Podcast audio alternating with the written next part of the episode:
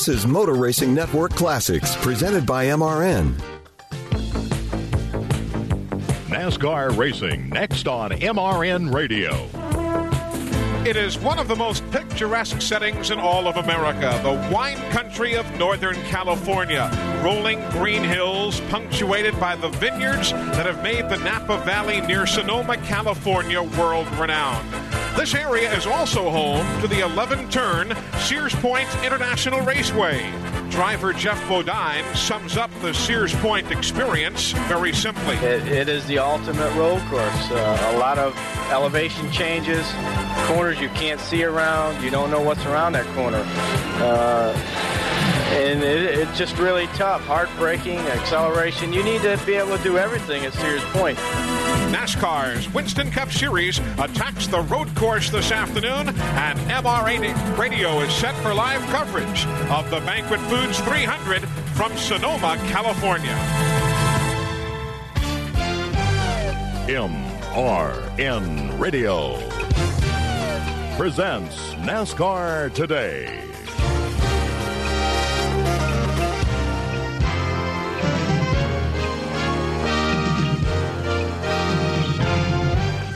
Sponsored by Goody's Headache Powders and Extra Strength Tablets, the South's number one headache powder.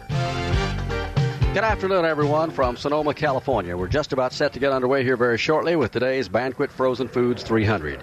And Eli, if there's a favorite in the race, it's certainly Ricky Rudd. He came here, and from the first time that car went onto the course, everybody just was running stopwatches. Said, "Hey, there's no way he can come right back and pick up where he left off." But he has. He dusted the field in qualifying. To watch him get around here is unreal. That's not to say he doesn't have plenty of competition, but he'll sure be the man to beat. I think one of the real stories on the road course seems to be actually starting a number of years ago. The competition between Ricky Rudd and Rusty Wallace. It started back in 1987, and it literally has been those two drivers on the road course since then. In 87, Wallace won the race at Watkins Glen, and then the last race of the year at Riverside, California. In 88, Wallace won at Riverside, and then Rudd won at Watkins Glen.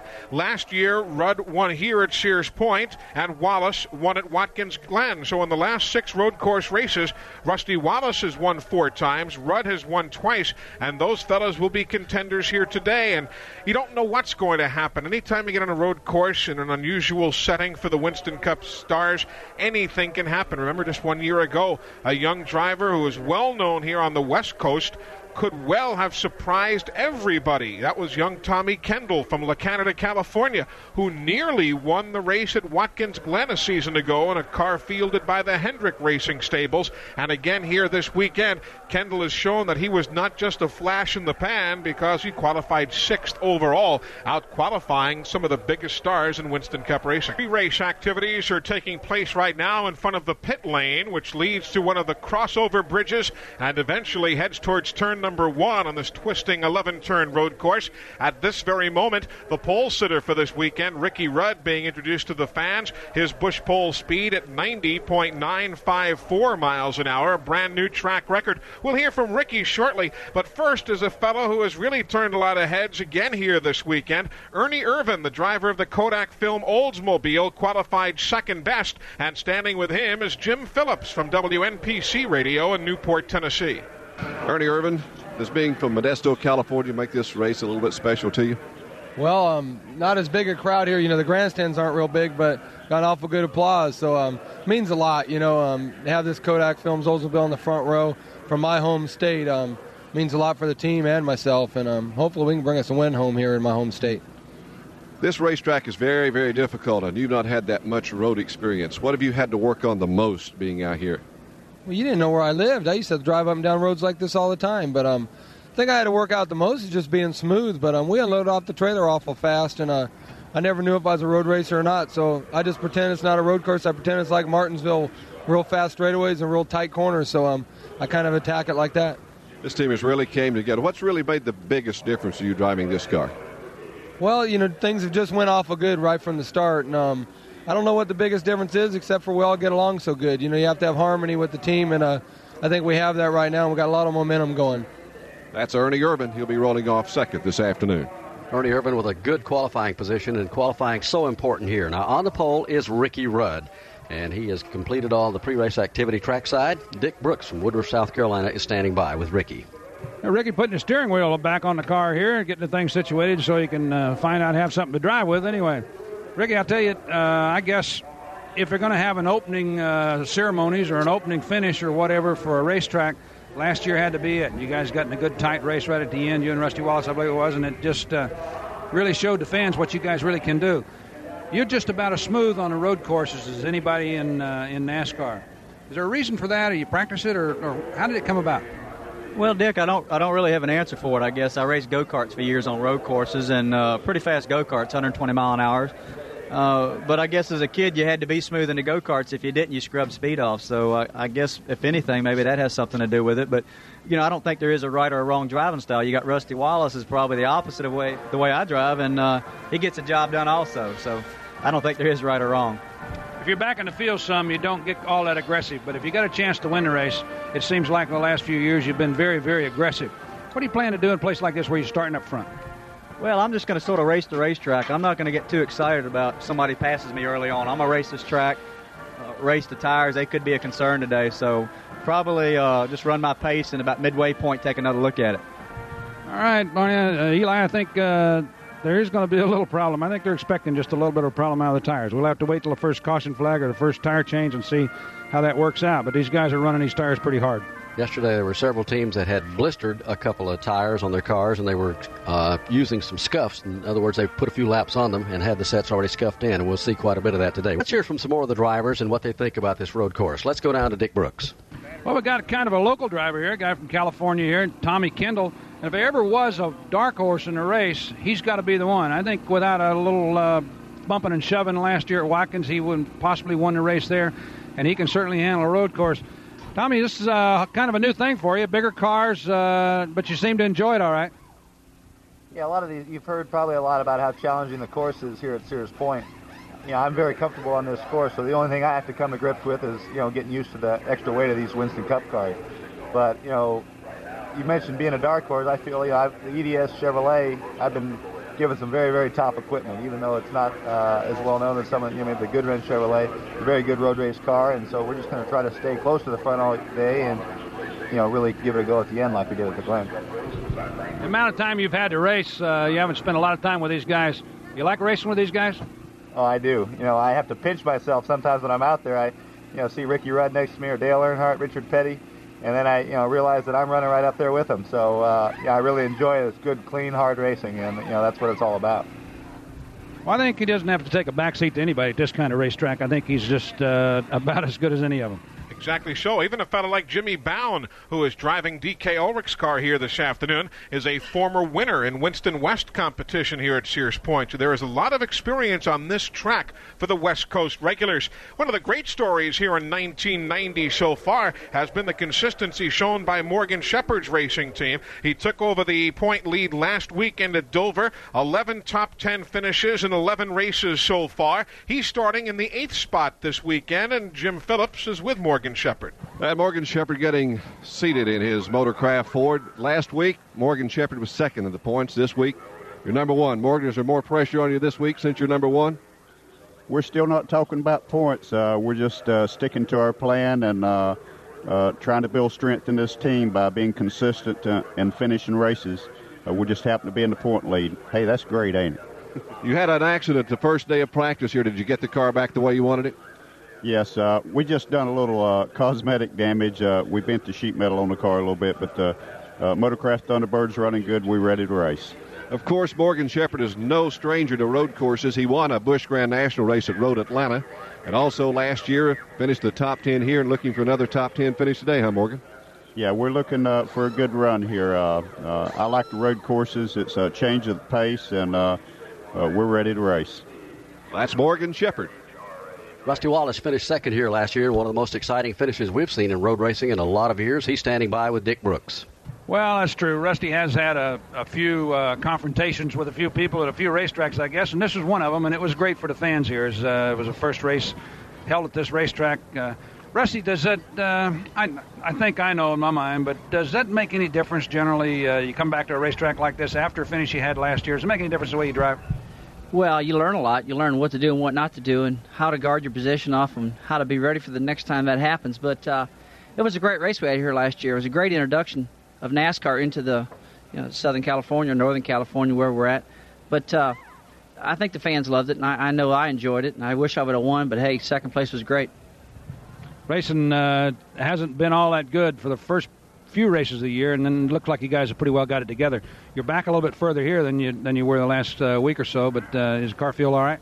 Yeah, the car feels real good, and uh, I just messed up. I got too aggressive trying to qualify, and uh, got got the thing kind of caught in between gears at the top of the hill, and uh, I messed up. But uh, I'm trying to make it up for him today.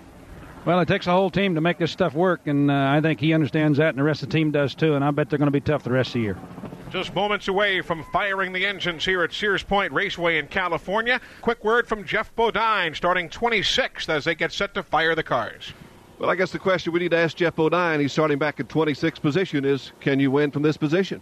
Oh, yeah, I told you that yesterday. We can win from this position. Now, we're going to have to use some good strategy. Uh, just be careful, uh, don't get in trouble. But if we can use some good pit strategy, maybe only changing two tires when everyone else changes four, just to get some better track position, then get in sync with the, the leaders, and then we can race with them. Uh, it's not going to be easy. Maybe I'm making it sound like it's going to be easy. It's going to be tough, but uh, we haven't given up. We're going to try to get to the front.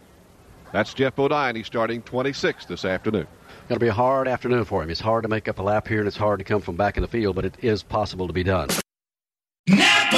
Silence is golden, especially when it comes to brakes. That's why Napa Silent Guard are built to be one of the smoothest and most quiet brakes on the market. Made with fiber reinforced shims that eliminate noise for the life of the pad, rubber coated hardware for a better fit, and quality design that meets and exceeds OE performance. Silent Guard brakes deliver the stopping power drivers demand. Available now at Napa locations nationwide.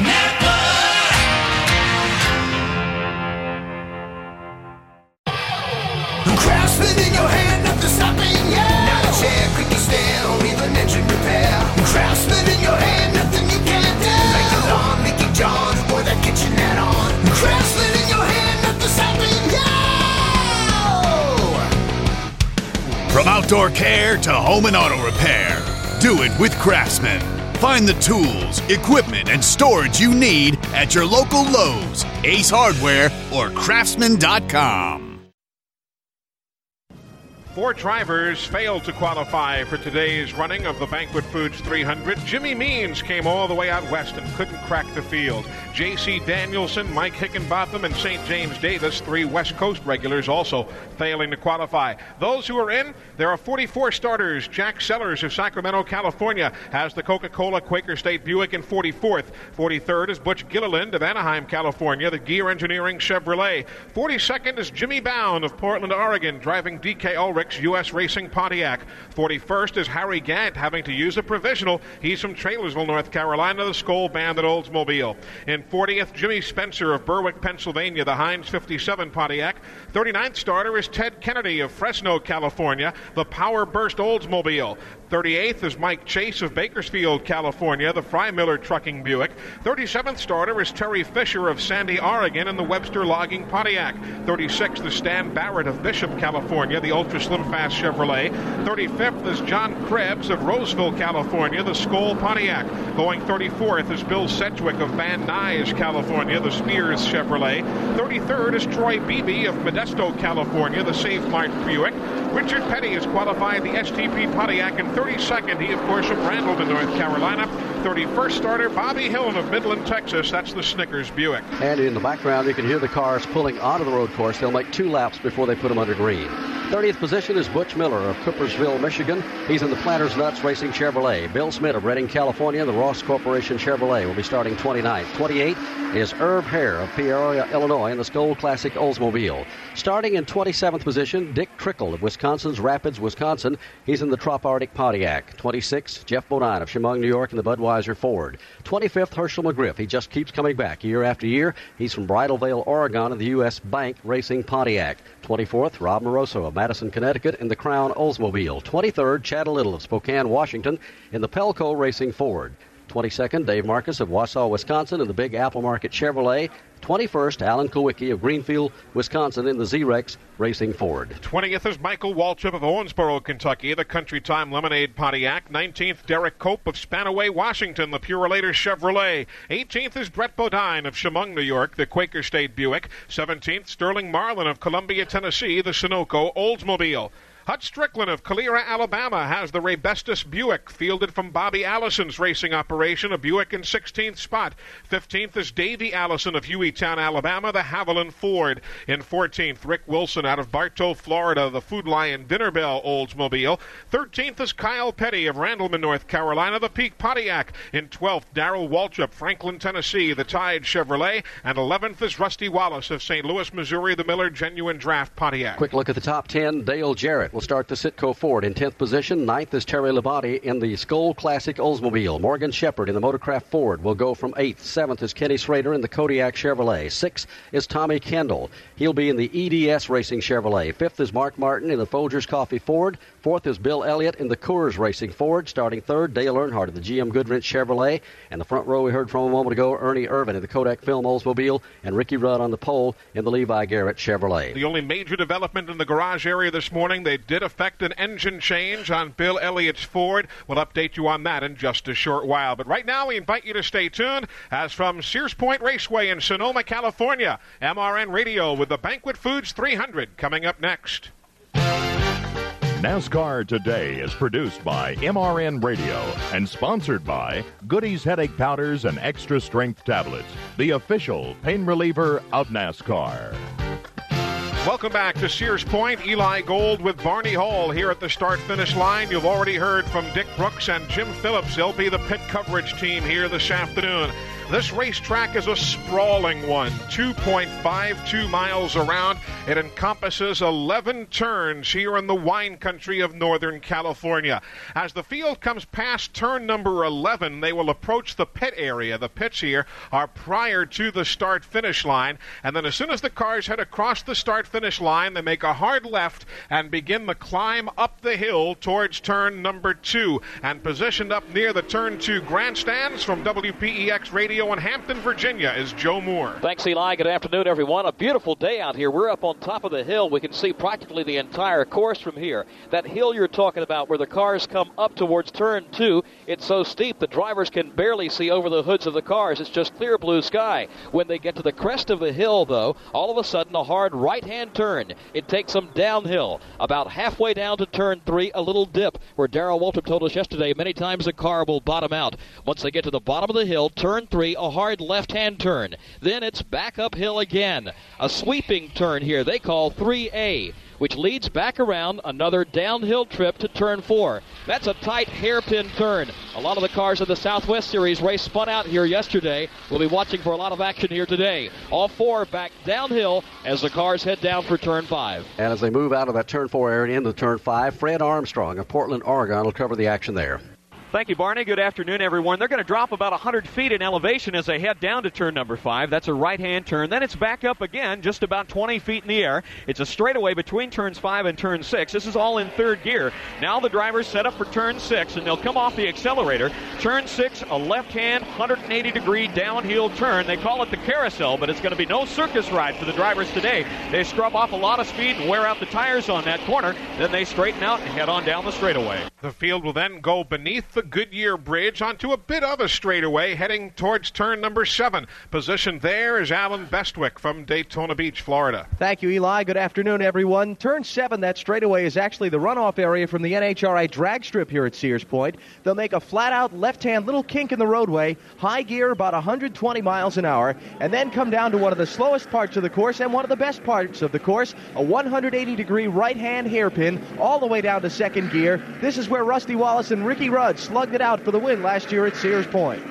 And as they sweep out of that corner, probably the longest straightaway on the course and one of the fastest places on this racetrack is down that back straightaway. Although they're twisting turns there to cover the action for us at turn eight and through that area.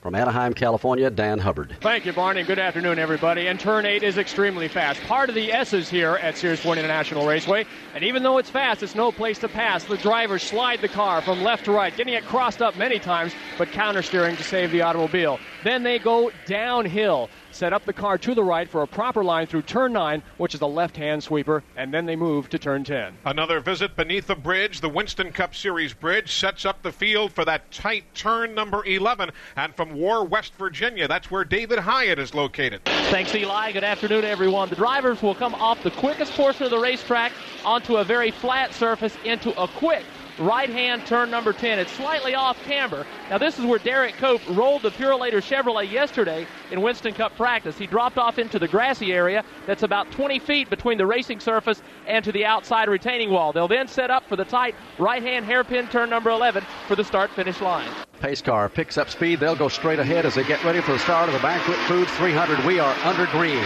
They make that hard left turn and head up the hill on the front row. Ernie Irvan gets shuffled out a little bit and then tucks in single file as they head to the top of the hill in turn one. Ricky Rudd leads the way now as they crest the hill into turn number two. Right behind him, the Ernie Irvan car. Earnhardt looks down to the inside of Irvan, thinks better of it, falls back in single file. Bill Elliott fourth in line, then Mark Martin, one car out of line. Here as they come up to turn three, the Tommy Kendall car. He was alongside Kenny Schrader for a moment, and again in turn four, Kendall goes to work on Schrader, but falls back in line as they go down the hill to turn four. All single file as they come off turn number five. Rudd now opens up a two car length lead. Irvan's going to take a peek to the outside. Earnhardt runs third. Now they'll begin to break away from the rest of the field. Back and forth is Bill Elliott. Onto the straightaway up to the second half of the course. It's Ricky Rudd leading him up for the first time. They come up the hill now up to fourth gear. First time, the left hand kink. Rudd has three car lengths over Irvan as they get under braking now. Hard to the right, down to second gear. Rudd swinging out wide on the corner. Earnhardt's going to take a look underneath Irvan just for a moment. Now falls back in line single file as they head for the S's. As he has done for the last three days, it is Ricky Rudd at the point, about a car length in front of Irvan. Irvan seems to enjoy a handling advantage through the S's. He's really got that car working well through the left-right turn combination, but it is still Rudd by two car lengths as they go into nine. Under the Winston Cup Bridge, Ricky Rudd, still your leader. He heads for turn 10, comes right up near the dirt on the outside. Ernie Irvan drops the whole car right off into the dirt, gathers it back up. Earnhardt catches up only by about a car length, and they tighten it up as they head for the hairpin. Earnhardt will look underneath Irvan as they come out of the turn. That's one of the good passing spots here at Sears Point. If you can outbreak a man in turn 11 or outbreak him into turn number 7, you can make a pass pay off. One lap of 74 laps now complete. Rudd is the leader. Irvan is second. They climb the hill out of turn number 1. Earnhardt is third. Seven car lengths back to Bill Elliott and then Mark Martin, followed again by Schrader being challenged by Tommy Kendall. Well, what's that battle? Tommy Kendall trying to go to the inside of Schrader. He tried to pass last time here in turn three, but off turn two, he'll go back single file. Front six to eight cars, all single file as they go back to turn four. It's Rudd at the point. Right behind him is Irvan. Earnhardt closes in from third, then about five car lengths back to Bill Elliott in fourth. The top three tighten up a bit as they come down the hill. Ricky Rudd leads. Now he'll break away by about a car length. Irvan sits second. Third is Earnhardt. Now Earnhardt begins to drift off the pace a bit, but now Mark Martin begins to make the challenge on Bill Elliott. That's a battle for fourth. Running single file now as the leaders come up onto the straightaway among the front four. Still Martin looking to try and get around Bill Elliott, although he'll run single file up the hill on the straightaway, then dropping back to the battle for fifth. Schrader holding off Tommy Kendall. Into the corner, under braking. Kendall looks to the inside. One spot ahead. Mark Martin is going to stick the nose underneath Bill Elliott, and Mark Martin will take advantage of an Elliott wide move in turn number seven to grab fifth. Leaders fly underneath the Goodyear Bridge. It is still Ricky Rudd at the point, and Irvan is aggressively tacking the S's. I don't know if that's a smart strategy. You can really go through tires in a hurry here at Sears Point, but Rudd is able to maintain the lead on his way to turn 10. Rudd has about a three car length advantage as they come out of turn 10. It's another five car lengths behind Irvan, back to Dale Earnhardt, and about 10 car lengths now back to Mark Martin, who has taken over that fourth spot from Bill Elliott. They dive low into the hairpin turn. There's a little bit of a gap already opening up between the front three and the rest of the field. Like we saw that at the race here last year. Three or four cars kind of broke away. Single file pretty much around the race course. Rudd is the leader. Riding second is Ernie Irvan. Third right now is Earnhardt. Then there's a pretty good gap back to the fourth place car of Mark Martin. In fifth right now is Bill Elliott. Sixth is Kenny Schrader. The battle's for seventh position.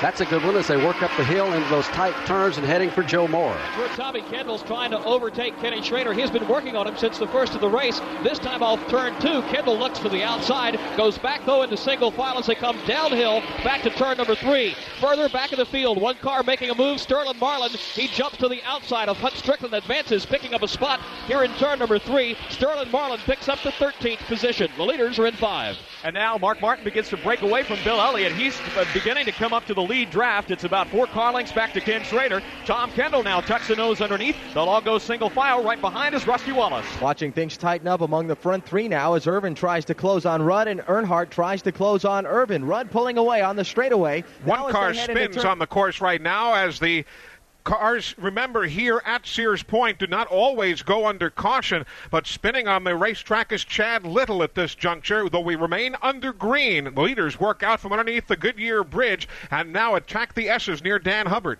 And the leader, Ricky Rudd, is able to gain some ground. And now Ernie Irvan off the pace. Earnhardt attacking Ernie Irvan from behind. Earnhardt able to get the jump. He's looking for second spot. Nose to tail as they come through turn 10 for the second position. Ernie Irvan will be on the high side of this racetrack. Now Earnhardt looks underneath down the short chute. He'll have the inside line as they head for the hairpin, but he'll think better of it, back off, and fall in single file. Bill Sedgwick's car also stalled a moment ago on the course. He has it fired now and apparently is coming on around this racetrack. Leader comes back to the start finish line. Rudd, just having a tremendous day here, has already opened a big gap on Ernie Irvan, while Irvan has his hands filled with Dale Earnhardt. That's the battle we'll follow around this course because Earnhardt's been able to get within a couple of car lengths of him a time or two. Still in fourth is Mark Martin. Bill Elliott is fifth. Sixth is Kenny Schrader. Rusty Wallace has worked his way to seventh. They're heading for the top of the hill in turn two. Watching that second place battle as they come by the crippled car of Bill Sedgwick. He's on the side of the racetrack. It's Earnhardt trying to move up on Ernie Irvan. At 3A, Earnhardt's car comes up in the air as he hits the curbing on the inside of the racetrack. He falls back in line behind Irvan. It's still Ricky Rudd by four car lengths, then Irvan, and right in line behind him, the Dale Earnhardt car. Dale Earnhardt drifts to the outside of the racetrack. Now he looks to the inside. He digs in in turn number five. It's back to single file. Irvan, then one car length, then back to Dale Earnhardt. Now it's about five car lengths back to Mark Martin, followed by Bill Elliott, Ken Schrader, and now Rusty Wallace. Still watching the battle for second between Ernie Irvan and Dale Earnhardt. This has allowed Ricky Rudd to get away now by some 15 car lengths as they come up the hill and begin to break for turn number seven. Rudd now down to the inside, a smooth line through the corner. Here's Earnhardt, a little bit of dirt tracking as he tries to close the ground on Irvan. Earnhardt gets off the corner. trouble in turn eight. Trouble in turn eight. It is Jack Sellers. Jack Sellers is off the course in turn eight. The course workers are waving the yellow. He is off the course on the hillside embankment, which is to the driver's left. The field starting to slow down, but uh, Jack Sellers looks to be okay. The car is standing still, and he's up on the embankment. I don't think he'll be able to get it restarted. A lot of smoke came out of the car, and caution is coming onto this road course. Caution, first one of the day, will be displayed. Jack Sellers came down that back straightaway. We saw a little puff of smoke come out of the car. He went running up that banking. The car jumped up in the air some three or four feet and turned around and slid back down to the edge of the course and has brought us out the caution of the first one of the afternoon here. This, Barney, Barney, we got Hershel McGriff in the garage here. Hershel, what happened? Well, something just broke in the motor. Uh, I think it's motor. It just locked up. So I just uh, put the clutch in. So we're going to check it out now. But uh, I think that's what it was. Well, I'll tell you, that's a fellow that's been here many, many, many times. He's been done good and done bad, and uh, this time he's not doing too good. First caution of the day. Again, it came out on lap five. Jack Sellers had problem up in the turn eight area. Let's go back for a full report there. Any driver will tell you that through the S's, you've got to get the first corner right in order to get the next three correct. That's what happened to Jack Sellers. He blew the entrance. There's tiger's teeth, if you will, cement berms on the inside of these corners. Jack Sellers hit those with his left front tires and the left rear tire. That bounced the car around. He lost control. He spun it around, and the rear end hit the embankment. A course worker is talking to Jack. He seems to be all right, and they are calling for a tow truck to get the vehicle off the hill. So there'll be a minute or so before they'll be able to move that car, at least another lap under caution. Kyle Larson brings his Chevy in four tires Sunoco Racing Fuel. From fueling NASCAR champions on the track for over 20 years to innovating 94 octane, the highest octane on the market. Performance is what Sunoco does. All Sunoco fuel at the pump meets the same top tier standards as the fuel used in NASCAR. Stop here for Ryan Blaney. Four tires with Sunoco fuel. From the track to your tank, you can trust Sunoco to help your vehicle perform at its peak. Warning this product contains nicotine. Nicotine is an addictive chemical, underage sale prohibited. Introducing Zone Nicotine Pouches, the perfect balance of unparalleled comfort, longer lasting flavor, and nicotine that satisfies. Whether you're zoning in during the race or zoning out after a tough day at work, Zone gets you there faster and keeps you there longer. Available in seven flavors and in 6 and 9 milligram strengths. Find Zone at zonepouches.com and retailers near you.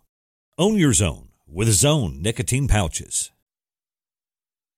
Back with you at Sears Point Raceway in Sonoma, California. MRN Radio with live coverage of the Winston Cup Series and the Banquet Foods 300. 74 laps making up the 300 kilometers today. And don't forget, those of you tuned in across the country, at lap number 37, another right guard halfway challenge. The driver leading at halfway takes home $10,000 and a chance for you at home to win a Pontiac Grand Prix. If you'd like to participate, call 1 900 226 6600. You must call before the halfway lap. And remember, it is a 90 cent toll call, and you must be at least 18 years old to enter. The Right Guard Halfway Challenge underway here today at Sears Point Raceway. Just under caution for the first time this afternoon. Jack Sellers bringing out the caution through the S's on lap number five. We are currently on the sixth lap of 74 here at Sears Point. Been some good racing thus far. The field strung out single file, but the interval between first, second, third, all the way back through about the top 15, really, as little as a half a car length. And it's just, you have to really pick and choose where you pass on this course. It's not forgiving at all. Every driver we talk to says it's not like Riverside used to be, where you had plenty of runoff area. If you got the car off in the dirt, you had time to get it back. You didn't hit anything. But here, if you run off Eli, you're going to bend something in the car. You're going to knock something out from under it. In other words, you're going to spend some time in the pits and maybe even lose a lap. Well, you might knock something over too, as Mark Martin remembered last year. He uh, caught those tires and it kind of rolled the automobile. The field coming now down this bit of a back straightaway towards the entrance to the pit lane, but they will also get the indication of one to go this time by. And Dick, it doesn't look as though anybody's going to pit here in the early going. Well, I don't think they will, uh, Eli. I think uh, it's just too hard to make it back up through that traffic, and it'll be a single file restart too. I'd, it'd be just almost impossible to get back caught back up. Uh, Jack Sellers is sitting here. Jack, what happened? Well, the guys forgot to tell me they put brand new brake pads on before we went out. When they finally started working, they locked up on me, and there I went. Well, I tell you, that can sure happen on these things. They put a little extra brake on these cars for uh, this kind of a road course. Uh, this, this, uh, you've heard drivers talk about how tight this course is. Got long straightaways. Somebody who mentioned earlier, just think of it as Martinsville, long straightaways and tight turns. So they put a little extra brake on these things, and they're probably right. I, it's been a while since I've done that, but they still got to scuff these things in. They put them on. They don't work at all for the first lap or two, and then all of a sudden they really start working, and uh, they got coolers on them to keep the rotors and stuff cool. Also, well, that could possibly happen to a guy that's not familiar with it. Jack Sellers on pit road right now. He may be able to get back in. Only one driver has gone out of the event, and that is Hershel McGriff.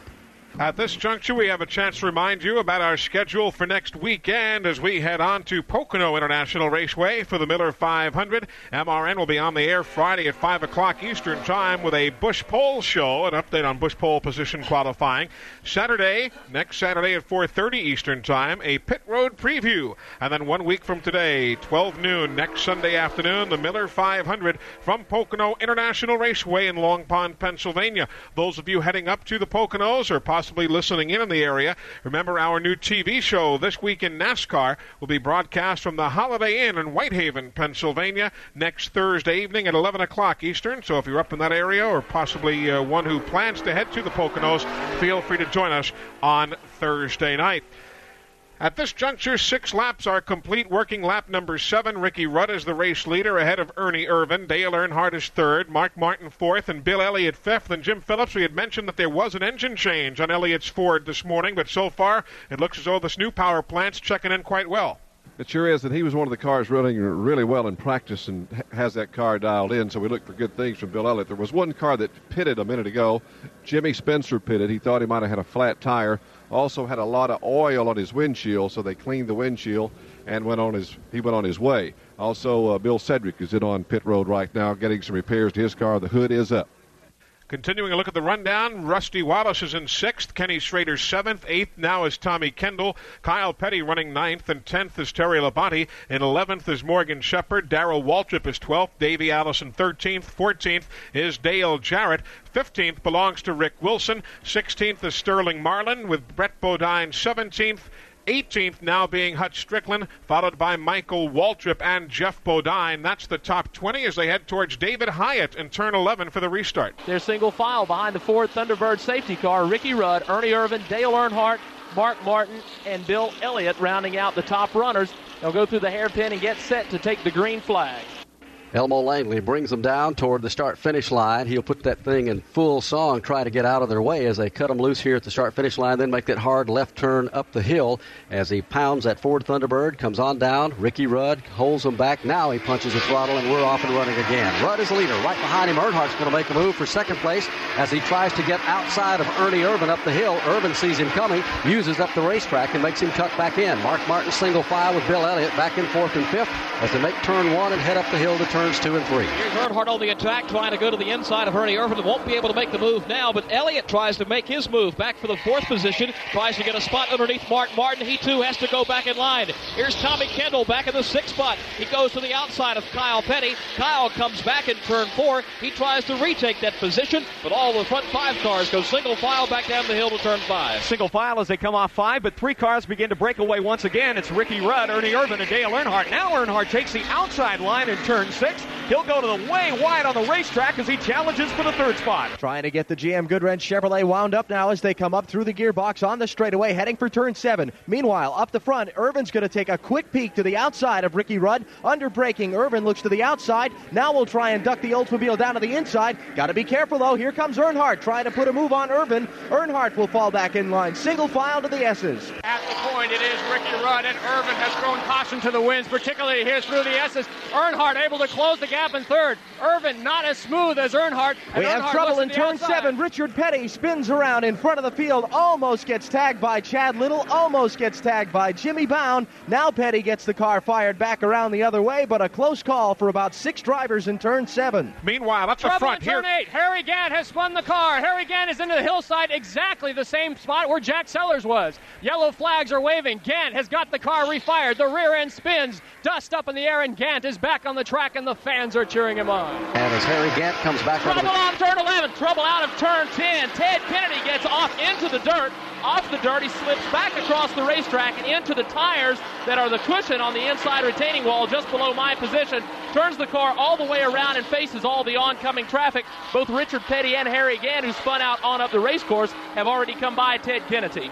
Caution is on the speedway, Eli. Lee, the second one of the day. It is going to be caution for all three incidents on the racetrack that basically happened at once. Meanwhile, the lead cars have not yet taken the caution. Ricky Rudd leads Ernie Irvan and Dale Earnhardt. Let's pick them up on the course heading to the yellow. Dale Earnhardt taking a stab to the inside once again, but Irvan will make it single file. Rudd and Irvan now nose to tail. Irvan looks to the outside. Earnhardt packs it together. Three cars running for the lead as they come off turn six. Off the corner now, racing back to the caution. It's going to be Ricky Rudd, Ernie Irvan, and Dale Earnhardt. Then about five car lengths back to Mark Martin. They come to the entrance of turn seven. Richard Petty has vacated. The track is clear at this point. Here's Rudd down low. Irvan squealing the tires, trying to get a run at him off the corner, but he won't do it this time as they head to the S's. This is an interesting situation. You've got yellow flags displayed at the S's, but I don't think the drivers are really cutting back on the speed that much at all. The track is cleared through the S's. Rudd at the point. Irvan looks to the inside, trying to get a pass on Rudd. Cannot do it this time around. It tucks in beside, just inside, right behind during turn nine.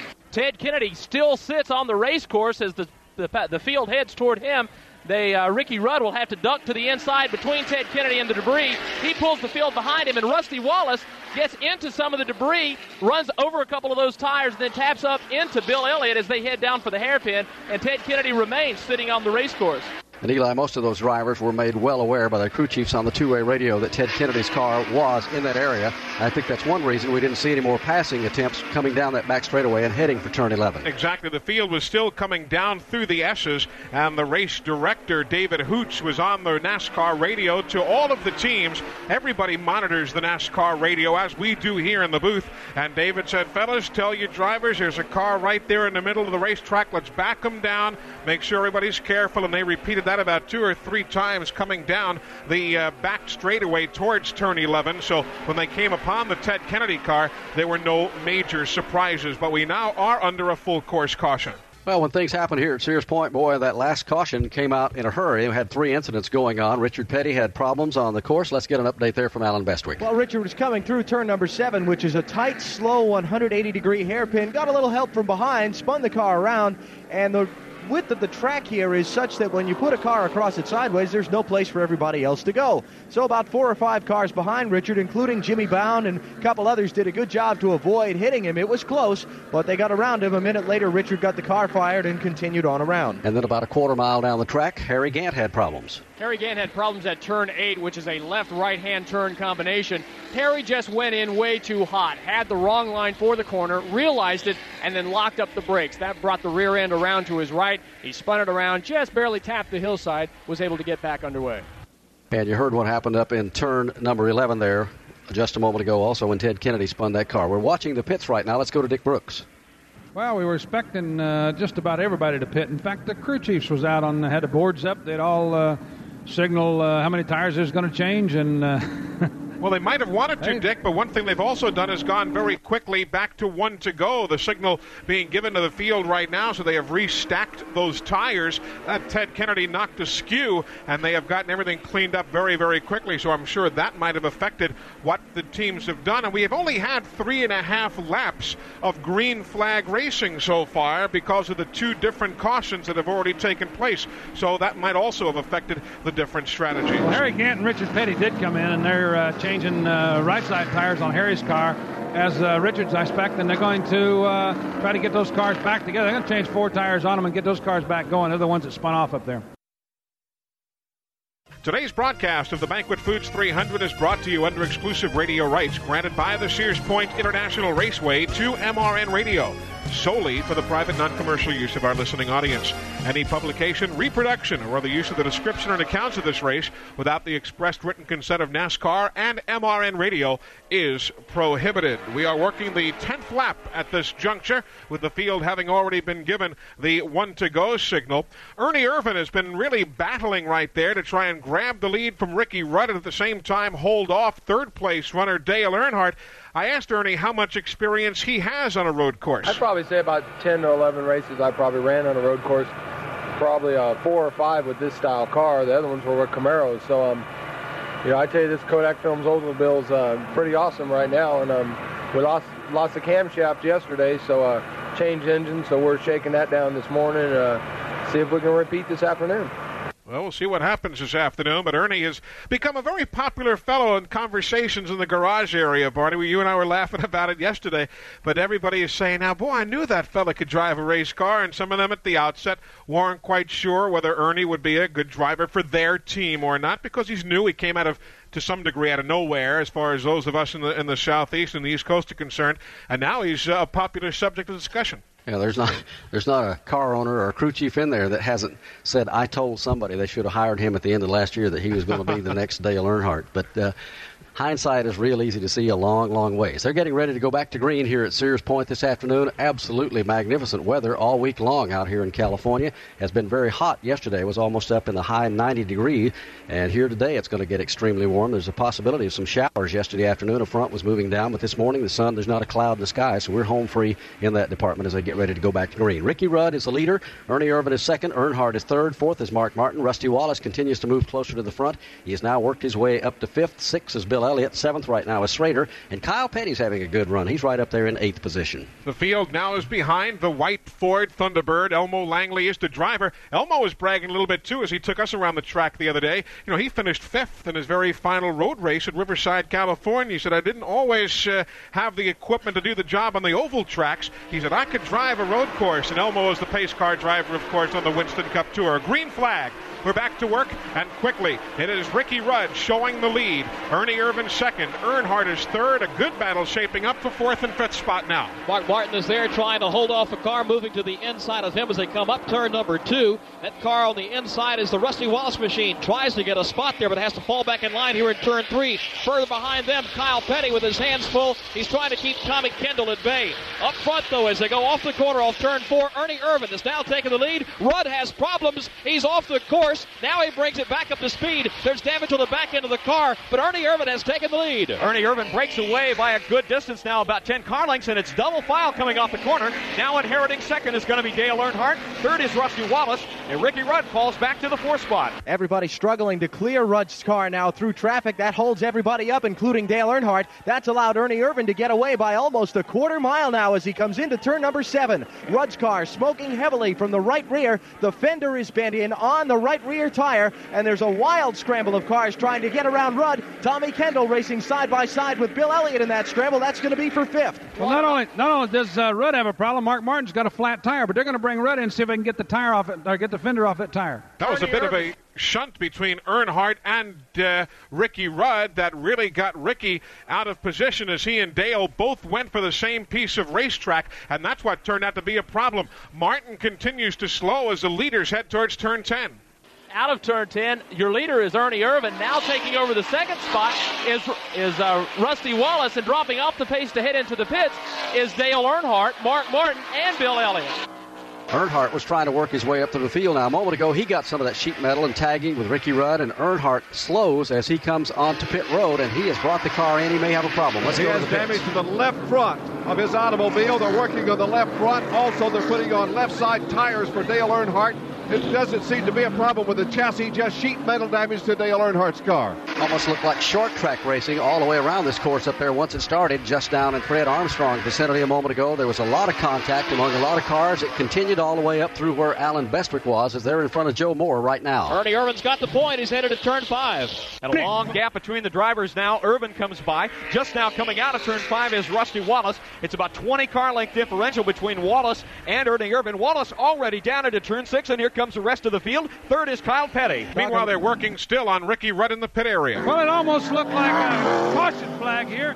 Hut Strickland just went out. He had come in at a flat tire. Ricky Rudd was in. Had to work on the right rear of his car quite a bit to get the uh, tire and the fender to separate. Then uh, changed four tires on it. As Bill Elliott was in at the same time, they changed tires on his car. And uh, the whole the Terry Labonte was in. They changed uh, four tires on his car. And Mark Martin come in with a flat. They changed all four on his. You would have thought it was a caution flag. So it's going to be a lot of catch up to do with those drivers that were on pit road just a moment ago. We'll take a break and we'll be back to Sears Point in a moment.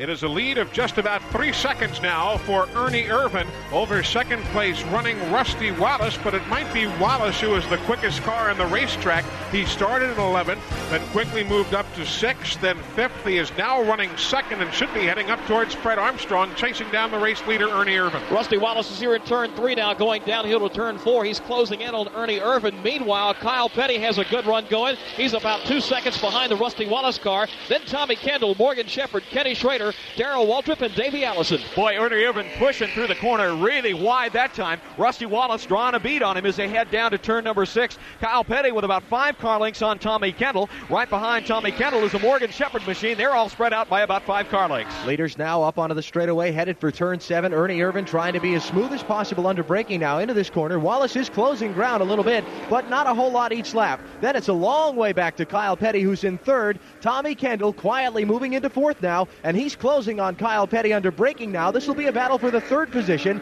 as Tommy Kendall, a road racer, chases Kyle Petty up off of seven and down towards the S's. What an opportunity for Ernie Irvan. He wants to prove himself. We have into trouble on the straightaway. One car off the course, driving, crashing into the outside barrier just slightly with the front end. It's the Winston West driver, Troy Beebe. He's nudged it into the tire wall right at the exit of the carousel. Now gets it fired up and headed back around the other way. So we continue under green here. And again, we will mention for those of you who might just be tuning in and might be unfamiliar with road racing, you can have a caution in a certain turn of a road course without having the caution out on the entire two and a half mile layout. So that's something you will oftentimes hear us referring to that there might be a caution in turn seven or turn nine when there is not necessarily a caution all the way around the racetrack. We are on the 16th lap of 74. 74 laps make up the 300 kilometers here this afternoon. The lead car is heading up to Joe Moore. Ernie Irvan leads the way just off turn three, down the short hill through 3A and over to four. Still about two seconds separating him from second place, Rusty Wallace. Then it must be about four seconds back to Kyle Petty. He runs all alone. Another half second back to Tommy Kendall, then Morgan Shepherd. Ernie Irvan's lead begins to erode as he exits turn five. Rusty Wallace just a couple seconds behind. Now Wallace already entering turn six. Here comes the field out of turn five. It's Kyle Petty, but right behind is a charging Tommy Kendall, then Morgan Shepherd, then Ken Schrader with a couple of cars following him with a three-car draft as they head to turn six. That'll be the battle for the sixth place on back, and right now that's a pretty hot one. Darrell Waltrip involved in that tangle as they come up onto the straightaway now and begin to climb through the gearbox. Ken Schrader leading that group. He'll be in the fifth position, make that the sixth position. Waltrip right on his tail in seventh. Then Davey Allison on Waltrip's tail. That'll be the eighth spot. Waltrip will take a look to the outside as they come through turn number seven. Fall back in line, single file behind Schrader now as they head to the S's. Perhaps the opening excitement is beginning to calm down now. The drivers establishing their rhythm, learning the course. Schrader goes through the S's very smoothly. Waltrip right behind, gets a couple of tires off the course. Well, Waltrip is still pushing very hard. Allison right behind if they fly through turn nine. Still right on the deck lid of Kenny Schrader is Darrell Waltrip. They come out of turn 10 right up to the dirt area. Waltrip will try to take a look inside. He'll think better of it, drop back in single file. They, they'll come out of the fourth gear, down to second to drop into that hairpin turn, and they're down the short chute to the front straightaway. And while all that scrambling is going on back there, Ernie Irvan looks in the mirror, and if he his crew is telling him, Rusty Wallace is picking him up about a tenth of a second. He's picked up about two tenths of a second on him in the last three laps around the course. So Ernie. Wallace is closing, but very slow. Go ahead, Dick. Carney Ernie Irvan is getting around the racetrack. Tony Glover's talking to him here. Tony, Tony's the crew chief on the car. Uh, is Ernie saying the car's doing okay? Uh, he hadn't said nothing since the race started. The only thing he told me was everything was going fine. Are y'all telling him that uh, what's going on, or his spotters telling him that uh, where he's good or bad? Yeah, his dad fixed spots for him, and he's telling him what corners that he's good in and what corners he's bad in. He must be telling him the right stuff because he's uh, certainly got it running pretty good. Mike Beam, uh, the crew chief on uh, Bill Elliott's car, sitting up here. Mike, what happened a while ago? How come you had to pit? We had a flat, left left front was flat. Whenever he, he come out seven up there, he said, I think he got a flat tire. So I heard him say, well, Mark had a flat, so we'll follow him. I know he's coming. yeah, okay. Well, that's uh, from the Elliott pool. A couple of cars out there running with some sheet metal damage would be Ricky Rudd and Dale Earnhardt from an incident a little bit earlier this afternoon. And the only thing they're going to have to do is play catch up to get back up the front of the pack. Of course, the cars seem to be working all right. Here comes the leader heading back down to turn number 11.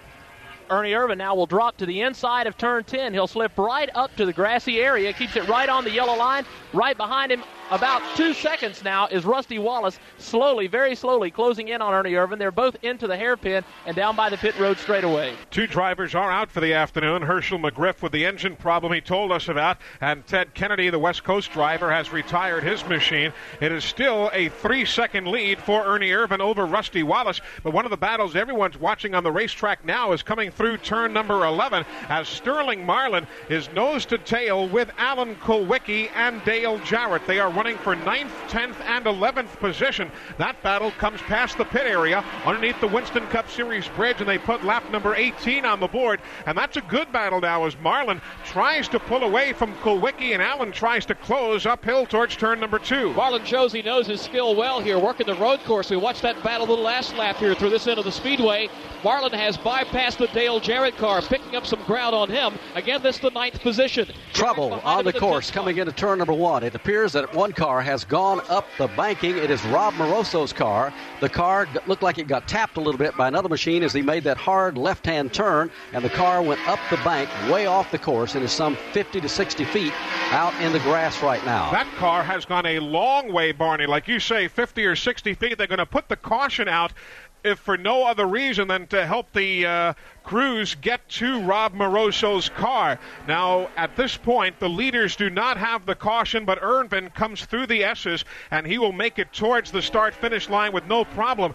But Moroso's car went off the road. He went uphill over a, a hill of sorts. Looks like I don't know what kind of high grass they have there, but he is a good 50 or 60 feet off the course, heading up towards some of the. Uh, runoff areas or whatever you might want to call it. It's someplace that uh, no human has ever treaded here. I have, I have a feeling he is way off the course. Well, it's a good good thing that he did go off there because the banking is very high. That knocked a lot of speed off the car as he climbed a hill, perhaps some 60 or 70 feet high. The car has come to rest. The safety crews, the course workers are there. We have not yet seen Rob come out of the car. But apparently he will be all right. At least uh, he just when he didn't hit anything, the car just went up the banking and ended up in the grass. Let's check in with Fred Armstrong. Well, Rob Moroso still trackside now, and the crew's coming to work on that car. Moroso has not emerged from it yet, and a whole bunch of spectators now leaning over the top, and that is one of the spectator areas, one of the big general admission areas there in the grassy area just above turn number one. Everybody kind of doing some neck straining down there to see what's going on. Still, the car sitting on the outside of turn one. Now, we should establish, so that there are no people in that area. It is near one of the uh, viewing areas, but it is a good, uh, looks, I would say, from our vantage point, a good uh, 60 or 70 yards from the nearest spectator, so they are craning their necks to see from their viewing area behind a fence, but the car is nowhere near any of the paying customers. Some of the uh, trackside workers, they use the SCCA, the Sports Car Club of America track workers from the San Francisco region. They are already there tending to the Crown Petroleum car for Rob Moroso, and we are under caution for the third time this afternoon on lap number 18. Ernie Irvan had pulled out to a three second lead over second place. Rusty Wallace. Richard Petty's been nursing a tire that's being cut by some sheet metal all the way around this course, trying to get back to the pit area. Now, we will establish that Rob Moroso is out of the car. The safety crews were there immediately as soon as he took that long 60 or 70 foot ride up that bank, and the car really went out in the boondocks, so to speak. But Moroso is out of the car, no problems at all. He walked away briskly and will be heading back to the garage area, but he is out for the moment. Let's go to the pit road. Well, Ernie Irvan just just come in. They're going to change uh, four tires on his car as they will with. Uh, uh, well, I think everybody. Rusty Wallace is in. They've, they've got the right side done on his. The one thing that's really, really going to be a help to these guys, uh, to Rudd's car, to Bill Elliott's car, to uh, everybody that had to come in a little bit early, Mark Martin, is it's going to let these guys catch back up. They're going to get back into the hunt now, even though they're going to be a long, long ways back uh, on a single file restart. But it's sure a big help for them. It's a break for Harry Gant. Also, remember, he had pitted back on lap number 11, and he is now the third car in line behind Elmo Langley, who's driving the pace car. So Trouble a break over in- here for Harry Gant. Richard Petty has spun. 10. Richard Petty uh, has cut down the r- right rear tire. He is sitting crossways just at the exit of turn 10. All of that happening under yellow. He, we were seeing some smoke out of that STP Pontiac out of the front area around the tires. But now the right rear tire is cut down, and he just went around about twice coming out of turn 10 and is sitting crossways uh, at the exit of turn 10 into this short chute before the entrance of pit road. He has shredded that left rear tire. We saw a lot of smoke all the way around. He had to go all the way around the course, and apparently it just cut the rubber right off the tire. He's right down on the wheel, so he's going to have to get onto pit road. We're working caution out of the pits. Rusty Wallace came back on the track first ahead of Ernie Irvan and Kyle Petty. The field is coming through turn number 11 as they approach the start finish line area. Richard Petty's STP Pontiac has just been put on the wrecker and taken towards the pit area. Mike Chase is the race leader. Butch Miller second, Harry Gant third, Terry Fisher is fourth, and Rusty Wallace is fifth by virtue of the fact that Chase and Miller and Harry Gant elected not to make a pit stop here, nor did Terry Fisher. Of those who did pit, though, Rusty Wallace does lead. Ernie Irvan is next in line, then Kyle Petty. The only car on the racetrack at this moment running that is a lap down is Bill Sedgwick in a blue and white machine, the former Winston West Series Rookie of the Year. Don't forget, as we approach halfway here in just about 16 laps, the right guard halfway challenge is in effect here today. And all you've got to do to be uh, among those eligible to win a Pontiac Grand Prix is call 1 900 226 6600. And you must call before the halfway lap. The call costs you 90 cents, and you must be at least 18 years of age to enter. But if you call and enter right now, and should the computer call you back, and can you identify who's leading at halfway? Well, you would win for yourself a Pontiac Grand Prix along with the driver who leads the event.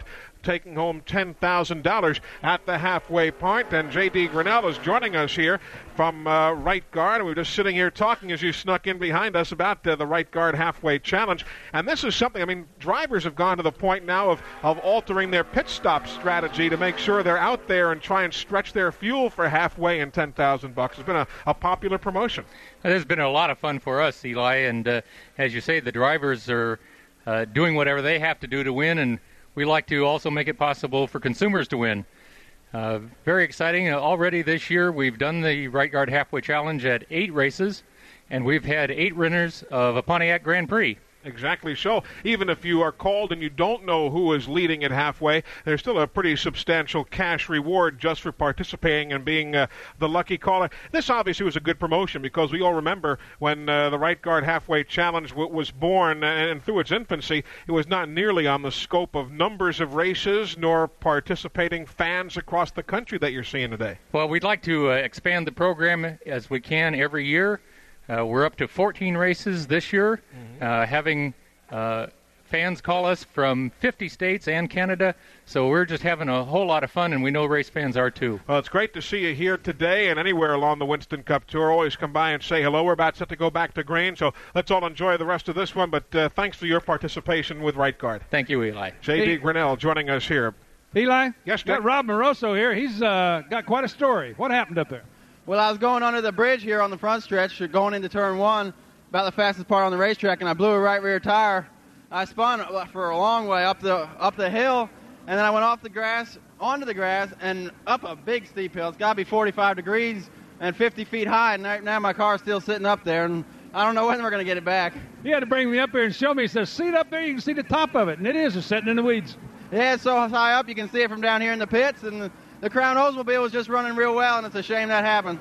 All right. Well, good luck to you next time. Bob Moroso is out of it, but there's a lot of drivers that aren't as we go back to green flag racing. Young Mike Chase from Bakersfield, California takes him up the hill. He is the leader. Butch Miller rides the number two position in that Planters Nuts car. He's had a good run here. He likes his course. Let's see how long he can stay up there. They make that hard turn and head up to the top of the hill in front of Joe Moore. Miller goes to work on Mike Chase here in turn number three. He's on the outside, Miller is. Tries to advance, but quickly has to fall back in line. Behind them now, Rusty Wallace has taken over third. Ernie Irvan has moved up to fourth. Harry Gant has fifth. Now moving up in the sixth spot, the Kyle Petty car. They're single file off turn four, heading to turn number five. Butch Miller running down Mike Chase as they climb down the hill. Chase will maintain the lead as they come through turn number five, but it's a charging Rusty Wallace and Ernie Irvan close behind. Back in the fourth spot is Harry Gant. The Winston West competitors with their moment in the sun as Mike Chase leads the field now out of the carousel corner and onto the straightaway, shifting gears now up the hill and heading towards turn number seven. Tracking Chase now as they get under braking is Butch Miller,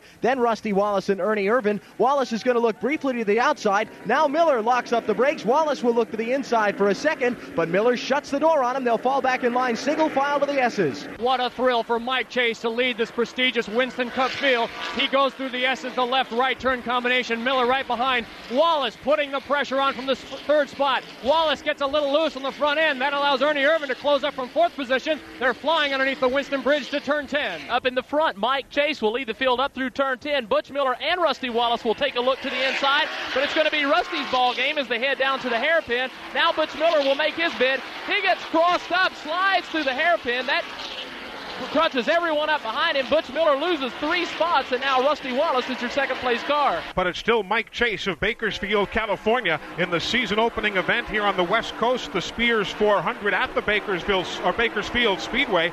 Chase finished in 20th position, completing 200 of the 400 laps. So this is truly his moment in the sun. Mike Chase of Bakersfield, California, has the lead in this event. We thought Butch Miller might be able to make the grab for second a short while ago and go to the lead. It didn't quite work out that way, and now everybody is closed in on Chase, heading towards Allen Bestwick. Rusty Wallace to the inside, the front end squirrely as he stomps on the brake pedal, but he'll get the lead now through turn number seven. Kyle Petty now in second, squeezes to the inside of Chase. They bump together and they drag race down to the S's for second. Rusty Wallace is now the fastest car on the course, but he is really walking a tightrope through the S's. Slides it wide to the right. Wallace catches the car, counter steers, and takes it through the S's. And now Kyle Petty is challenging Chase for second spot as they go underneath the Winston Bridge. That's where the battle is. Kyle Petty will look to the inside as they head for turn 10. Rusty Wallace takes it up near the dirt. Then Kyle Petty looks to the inside now of Mike Chase as they head for the hairpin. Those two cars are door to door. Kyle Petty has the inside line. He'll take over the second spot. Morgan Shepherd will also try to look inside Mike Chase. Shepherd won't be able to make the move coming out of turn number 11 as they hit this long straightaway. Wallace is really manhandles a race car on this course, but it works. As you heard a couple of drivers say in our opening of the show this afternoon, some drivers think it takes a real smooth driver. But Wallace is just a contrast to that. He makes good lap times just throwing that car all over the road course. Seeing some good road racing here in Sonoma, California this afternoon at Sears Point, and thus far, They are really getting around here single file. The battle will be for the lead here very shortly. Rusty Wallace currently is hanging on to it, but he's going to have plenty of company up there as some other cars are moving up tighter and tighter each lap around. Welcome back to Sears Point Raceway, Sonoma, California. Eli Gold alongside Barney Hall as the MRN radio crew is on hand for coverage of the Banquet Foods 300. Our pit coverage today from Dick Brooks and Jim Phillips. Out on the turns, you're hearing from Joe Moore, Fred Armstrong, Allen Bestwick, Dan Hubbard, and David Hyatt. Our engineers are Harry Howard and Clay Stalka, who celebrated a birthday here yesterday. Big old birthday cake arrived, but we'll tell you more about that in a moment. But Brett Bodine has just spun off the course. Oh, a lot of agricultural racing as now Rick Wilson goes around, Michael Waltrip goes around, all triggered by Brett Bodine, looping it to the inside of turn number seven. The car that won the race last year sitting stalled right now off the end of the course. He was coming into the corner. Looks like he might have got a little help around from the back end as he was under braking, and a whole field of cars came in behind him. Brett kicked up a bunch of dust when he cut through the dirt. Nobody could see where they were going, but everybody's pulled away now okay. This course will stay under green as they work on around here, but a scary moment up there in that corner as traffic had to go outside, inside, just take any kind of evasive action they could to keep from getting a piece of Brett Bodine. Meanwhile, as they work around this course again, cars that were running back in the pack and making some of those pit stops a moment ago now trying to work their way back to the front. Harry Gant is still running good. And a break a moment ago for Geoff Bodine. He started all the way back in 26th position just by using good pit strategy and paying attention to pit positions and everything else here. They have worked their way back toward the front of the pack. They should be up near Joe Moore. Well, Geoff Bodine now getting the work from Tommy Kendall as they come off the corner. They'll come down the hill and head into turn number five. Bodine and Kendall nose to tail. Bodine begins to move away from Kendall, but now Kendall comes back. They'll start the 180 degree downhill left-hander. Kendall nose to tail with Bodine. That's a great battle as it heads onto the straightaway. They're now flashing out from the carousel turn and onto the straightaway as leader Rusty Wallace takes it into the carousel into the turn number seven rather. Kyle Petty is second. There's a pass for third now at turn seven. Morgan Shepherd swings out way wide. Ernie Will take third. Then Shepherd is fourth. The battle for fifth now coming off of seven between Bodine and Kendall. They are side by side through the S's. Bodine has the advantage. Bodine, no stranger to road racing, being from the Watkins Glen area. He's able to maintain about a car length lead just in front of Tommy Kendall as they go downhill now through the gears and to the left hand sweeper, turn nine. Meantime, up in the front, Rusty Wallace catches Richard Petty to put him another lap in arrears. Then Kyle Petty is in second spot. He'll look to the high side of his dad in the hairpin. Richard is now three laps down. The quickest lap of the day so far has been turned in by Ricky Rudd, so he is leading the Holly Farms Chicken Lickety Split Award. The very first lap of the day, 89.642 miles an hour. As Wallace leads, they're still working on Brett Bodine's car on the pit lane. Let's go there. Well, they got the hood up on the car. that's been some damage in the front of it. Larry McReynolds and the crew is uh, underneath both ends, actually, working on the front and the back. We'll find out what happened. It looked like they're uh, having a brake problem, so they uh, probably working on the brakes here a little bit. I'll get a get a report in a minute. Rusty Wallace has an advantage right now over Kyle Petty of one and two tenths seconds, so the interval there is getting very tight. They should be up near Fred Armstrong. Wallace and Petty down the straightaway, down the hill, and they'll make the left-hand turn. Now Kyle Petty comes off the pace again. Rusty Wallace manages to open it up to about five car lengths. Ernie Irvan sits back in the third spot. Fourth is Morgan Shepherd. Those cars have separated themselves now from most of the traffic by a pretty good distance. Your front six cars getting spread out now as they accelerate up the straightaway and head to the hairpin. Watching from seventh place on back, that's where the real traffic and the real tight racing is going on. Darrell Waltrip in that group. Davey Allison is there. All this trailing just behind Geoff Bodine and Dale Earnhardt, who's now worked his way all the way back up to the fifth spot. Trouble in turn four. Mike Chase has spun his car right in the middle of traffic. Everyone was able to get by. The caution was out momentarily. Chase has now refired the car and driven on. So again, caution was out in that area of the racetrack alone, while the rest of the course remains green. The lead machines come beneath the Winston Cup Series bridge and head towards turn number 11. They will complete the 27th lap here as the race is still being battled for and a good one between Rusty Wallace about a second ahead of the Peak Pontiac for driver Kyle Petty. They continue to chase Rusty Wallace. We've had a little bit of action here all over the course this afternoon. If you want to go to turns one and two, or four and five, or six or seven, or eight and nine and eleven, there's been dust flying up all around this course. But right now, Wallace is the leader. We are at Sears Point Raceway in Sonoma, California, with the race leader being Rusty Wallace, about a second and a half ahead of Kyle Petty, who's running in second.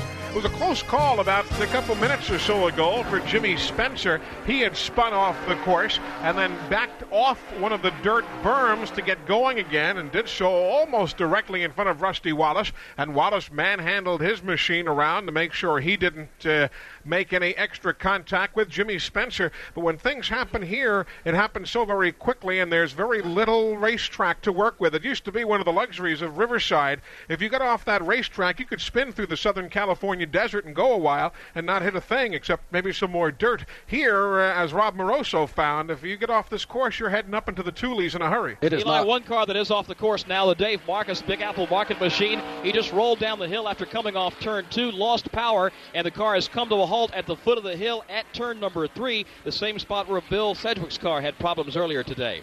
Dale Earnhardt was talking about this course and how bad it would tear up a race car if you get off and whatever, and he came up with another phrase to kind of describe road racing here at Sears Point.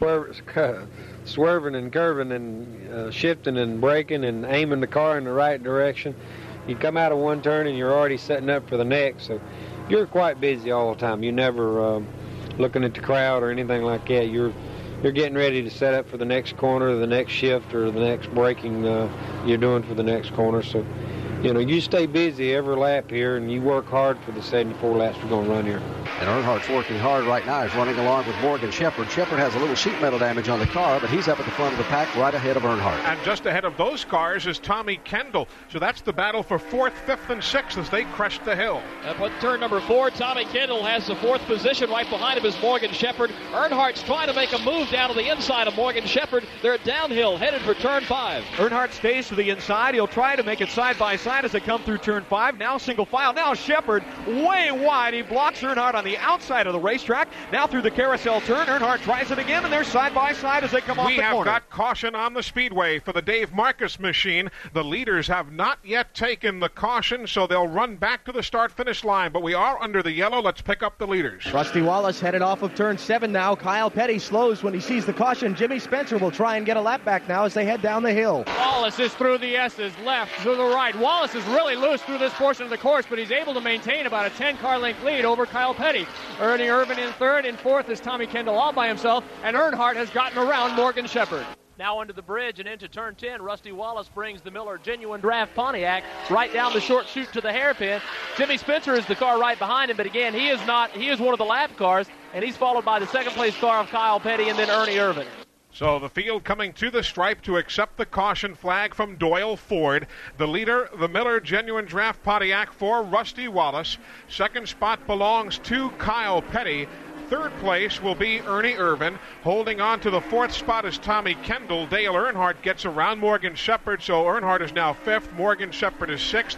Geoff Bodine is seventh. Eighth is Sterling Marlin. Ninth now Darrell Waltrip. Ricky Rudd is tenth. Alan Kulwicki eleventh. Davey Allison is 12th. 13th belongs to Ken Schrader. 14th spot now is Terry Fisher with Harry Gant running in 15th, Bobby Hill in 16th, and rounding out the top 20 are Hut Strickland, along with the Mark Martin machine, Bill Elliott, and Dale Jarrett. On the 31st lap, we are under caution and pit stops are underway. Let's first go to Dick Brooks. Well, it'd be a lot easier to say who stayed out, I guess, but instead of who came in. But I think everybody's going to take advantage of this. This is the first time, really, that uh, everybody's been settled down and done a little racing. Got uh, more than just two or three laps at a time. I think they're going to go for four tires, fill them up with fuel, and uh, see what they got after that. Let's go to Jim Phillips. Well, this is the pit road. Dale Earnhardt took on four tires of gasoline. He beat Kyle Petty out of the pits who came in before he did. They took on four tires. Darrell Waltrip had a right front tire flat, so it was a great break for him. He took only two tires, though, on the right side. Alan Kulwicki with four tires. Also, Michael Waltrip with four tires, and they filled it up with gasoline. Now, Brett Bodine's car, they apparently were not able to get it repaired. He has gone to the garage area, and the car has been pushed back up in there also. Perhaps we can get a word with Brett Bodine here in just a few moments. Now, others that did not pit include Jimmy Spencer, so he is now back on the tail end of the lead lap leading the race at the moment would be Tommy Kendall from La Cañada, California. He did not pit. Mark Martin has not gone down pit road, nor has Irv Hoerr. nor has his team car Terry Labonte and Troy Beebe also electing not to pit here on lap number 31. Don't forget, later in the broadcast today, we'll have the announcement of the Western Auto mechanic of the race. Western Auto is the official auto parts and service store of NASCAR as of this point, that's Robin Pemberton leading the seasonal battle. Robin is the crew chief for the Mark Martin efforts. Tim Brewer is second, then Gary Nelson, Tony Glover, and Mike Beam. Those gentlemen are the crew chiefs for Geoff Bodine, Kyle Petty, Ernie Irvan, and Bill Elliott, respectively. There's a $25,000 payoff at the end of the year to the gentleman with the most points in the Western Auto Mechanic of the Race battling. But again, we are under caution. If you're just tuning in, this caution is the fourth of the afternoon. The first one came out out on lap five when Jack Sellers spun around in turn number nine. Lap nine, Harry Gant, Ted Kennedy, and Richard Petty in incidents that happened at different spots on the racetrack combined to bring out a caution flag. Then Rob Moroso went off uh, somewhere out towards the outback there with his car. He brought out the caution on lap number 18, and here on lap number 30, Dave Marcis stopping on the course to bring out the fourth caution of the day. But Tommy Kendall is currently the race leader here, the driver from uh, California who has run Trans Am. He has run GTO and GTU competition in the IMSA ranks. Uh, are you cognizant, Tommy, of who you're running out with on this racetrack, uh, the Petties and the Earnhardts of the world? As far as I'm concerned, it's just another driver from the standpoint of the name that's on the roof. You know, when I if I'm coming up on a car, I look more at like what the car looks like on the racetrack, and I can get a pretty good idea if the guy feels comfortable, if he's you know really hanging it out, you know, just barely hanging on. So more than you know the name or the number, I look at what the car is doing, and that's how I gauge you know what I'm going to race like against him. Tommy Kendall, a talented race car driver, plans also to be coming to the uh, southeast for some oval track racing. He's going to go to the road course at Watkins Glen. He says he's going to run North Wilkesboro and one other uh, southeast uh, oval track. He said maybe Rockingham, maybe Atlanta, uh, somewhere. He's not quite sure. Possibly Richmond, but his plans are to run one more race uh, on the ovals down there. Eli, this is Jim Phillips in the garage area, and we caught up with Brett Bodine. Brett, they've got it up on jack stands. It looks like it's not a good week for brake rotors for your Buick. Yeah, Jim. Uh, I was going up into turn seven. You know, the Quaker State Buick was running real well. We were just biding our time, letting things get strung out Picked up a few spots there before the pit stop. then after the stop, got a few more. And I went into turn seven, and I, I just eased into the brake, and the car just turned right on me, went right out through the grass. And I, I couldn't tell him exactly what happened. I thought a rotor broke. What happened, the hat uh, that holds the rotor to the wheel broke, and virtually no brake on the left front tire. That's why the car took a hard right. As I went through the grass, uh, stone flew up and, and put a hole in the radiator. So we got two problems, but what causes the spin was a, a failure on the brake rotor hat. That's Brett Bodine. They're still working on the Quaker State Buick here in the garage area. Working right now, lap number 33. 37 laps mark the halfway point of this afternoon's race, and the right guard halfway challenge is being contested here this afternoon. One lucky entrant will be called by telephone later today, and if you can identify the winner of the right guard halfway challenge, you'll receive a 1990 Pontiac Grand Prix SE. If you'd like to participate, you need to call right now 1 900 226 6600. The call costs 90 90 cents, and you must be at least 18 years of age to enter. The complete entry form rules are available wherever you buy Right Guard and White Rain products. If you'd like to enter by mail for any of the upcoming Right Guard halfway challenges, the entry blank can be sent to Post Office Box 9, Hackensack, New Jersey 07602. During 14 races this year, Right Guard has the halfway challenge with a chance for you to win a Pontiac Grand Prix. Following this afternoon's event, the Miller Genuine Draft in Brooklyn, Michigan in two weeks will host the Right Guard Halfway Challenge. So get those phone calls in right now at 1 900 226 6600. The calls cost 90 cents each. Tommy Kendall currently is the leader. Mark Martin is second. Irv Hoerr is running third. We are just now back to green flag racing here at Sears Point Raceway in Sonoma, California. Jimmy Spencer trying to stay on the tail end of the lead lap while Tommy Kendall has the race lead in hand for the moment. Tommy Kendall's trying to dispense with the Jimmy Spencer car, getting into the back end of Spencer, getting him almost crossed up here in turn 3A. Now Kendall dives down to the inside of the Spencer car, clears that machine over in turn 4. Spencer still maintains his spot on the outside as Mark Martin, the second place car, moves up. Next, the Irv Hoerr car. Then a good race with Terry LeBon Labonte and Rusty Wallace. Terry Labonte and Rusty Wallace come off the corner nose to tail. Labonte's going to stay in single file now. Wallace caught up behind the Spencer car. It's a long line of cars, all single file through turn six. Los Angeles road racer Tommy Kendall leads them now off of turn number six and up onto the straightaway. Running second is Mark Martin. Then running in third will be the Terry Labonte car. Make that the Herb Hoerr car, an identical car. He'll be challenged for third now. Rusty Wallace to the inside, locks the brakes up, but gets by. That'll drop Hoerr back to fourth. Labonte will be in fifth. Running in sixth, Troy Beebe trying to hold off the lap car of Jimmy Spencer. Before today's race, Tommy Kendall said, My Chevrolet can run with anyone's, and he's proving it right now as he's got about two car lengths over Mark Martin. Field goes through the S's, and Jimmy Spencer is holding up the field. Somebody pushes him in the back, but Spencer's able to hold up control. A lot of dust kicked up at the S's. Your leaders are at turn 10. Kendall comes through turn 10, drops the rear end off in the dirt. Mark Martin closes in just by about a car length or so. He'll still hold on to second as they head into the hairpin. Going to be awfully hard to get around Tommy Kendall. As smooth as he is getting around this course here this afternoon, has a lot of road racing experience, and he's doing a great job right now holding off Mark Martin. And with the $10,000 coming up here very shortly, Rusty Wallace is trying to get up there and take a shot at it. How much experience does Tommy Kendall have here at Sears Point? Well, this was the very first track I ever drove on back when I was 16 years old. And so I feel very comfortable here. The big learning curve for me is getting used to these 3,500 pound cars again and just getting my confidence level back up. But, you know, I, I guess I have a significant mental advantage over some of these guys in that I do feel comfortable. And some of these guys, even though I think they're every bit as talented at road racing as they are on the ovals, they don't give themselves enough credit sometimes. But, I mean, it'd be similar to throwing me in uh, at some place like Darlington, I guess. You know, my head probably wouldn't be screwed on right either. But part of it, I think, also is just to kind of throw everyone else off. They, like Dale, he always lets you think that he's really struggling out there. But you look at the last the road course over the last couple years, I don't think he's been out of the top five.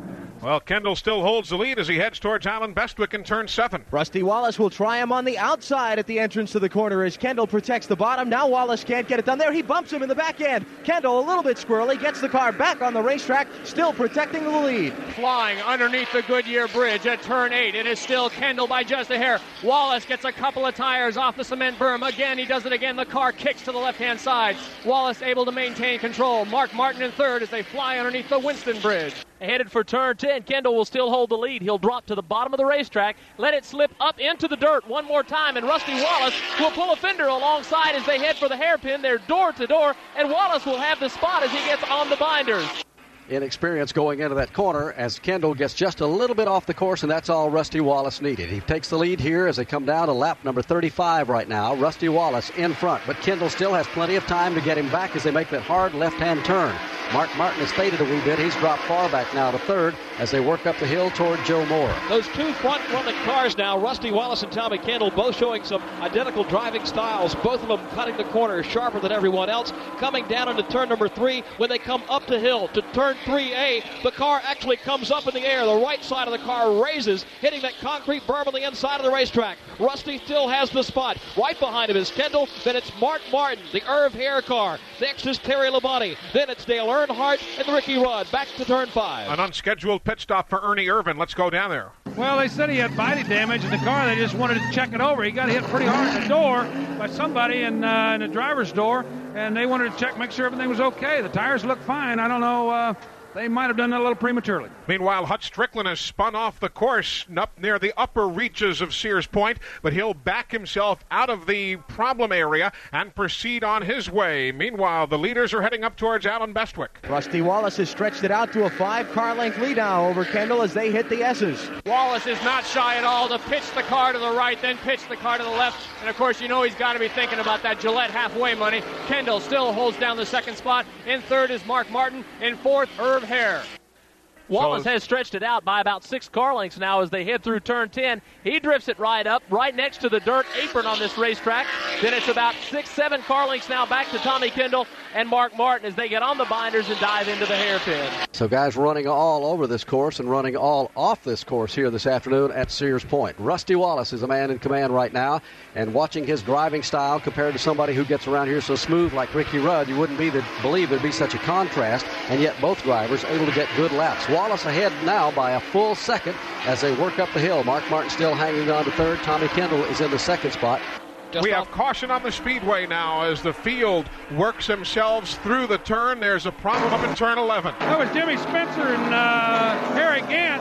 They got together up there, spun around, got going backwards, but they finally got them hooked up and gone again. Now, the lead cars do not yet have the caution, so they will be coming around to accept the caution at the halfway point here as they work back towards turn number five near Fred Armstrong. Good battle for second developing as Mark Martin comes within about two car lengths of Tom Kendall right behind the Irv Hoerr machine there, Terry Labonte, and he's got his hands full of Dale Earnhardt as they come down turn six. Watching to see if Kendall can mount a late rally on Rusty Wallace to get the halfway money now as they come up into turn number seven. Wallace under braking, third gear now. Now kicks it down, catches second, pulls it to the inside as Kendall tries a little bit of late braking. The car flares out just a bit off the corner, and he'll remain about four car lengths off of Rusty now as they head down the hill. How would you like to be Rusty Wallace? All the course workers are showing a yellow flag, but you still got Tom Kendall in your rearview mirror trying to push you. Wallace now backing off the pace just a little bit over the hill. Now a downhill section puts the car to the right hand side of the course to take the proper line to the left hand sweeper, turn nine. He has a comfortable margin, though, over Tommy Kendall as they head into turn 10.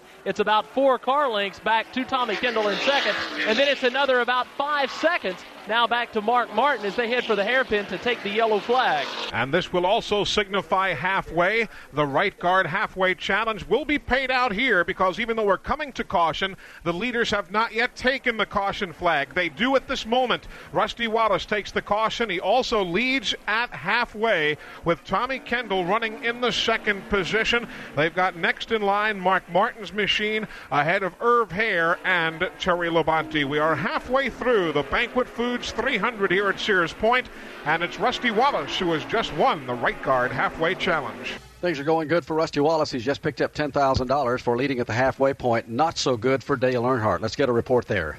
Dale Earnhardt has transmission problems, and again this week he's helping work on the car. They've got it up on jack stands, and uh, they're working on the transmission on the Goodwrench Chevrolet. Three weekends in a row, or three straight races in a row for Earnhardt that they've had problems on that car. Just unbelievable. Let's check in with Dick Brooks. Barry Dodson, the crew chief on uh, Rusty Wallace's car. Barry got $10,000 in your pocket.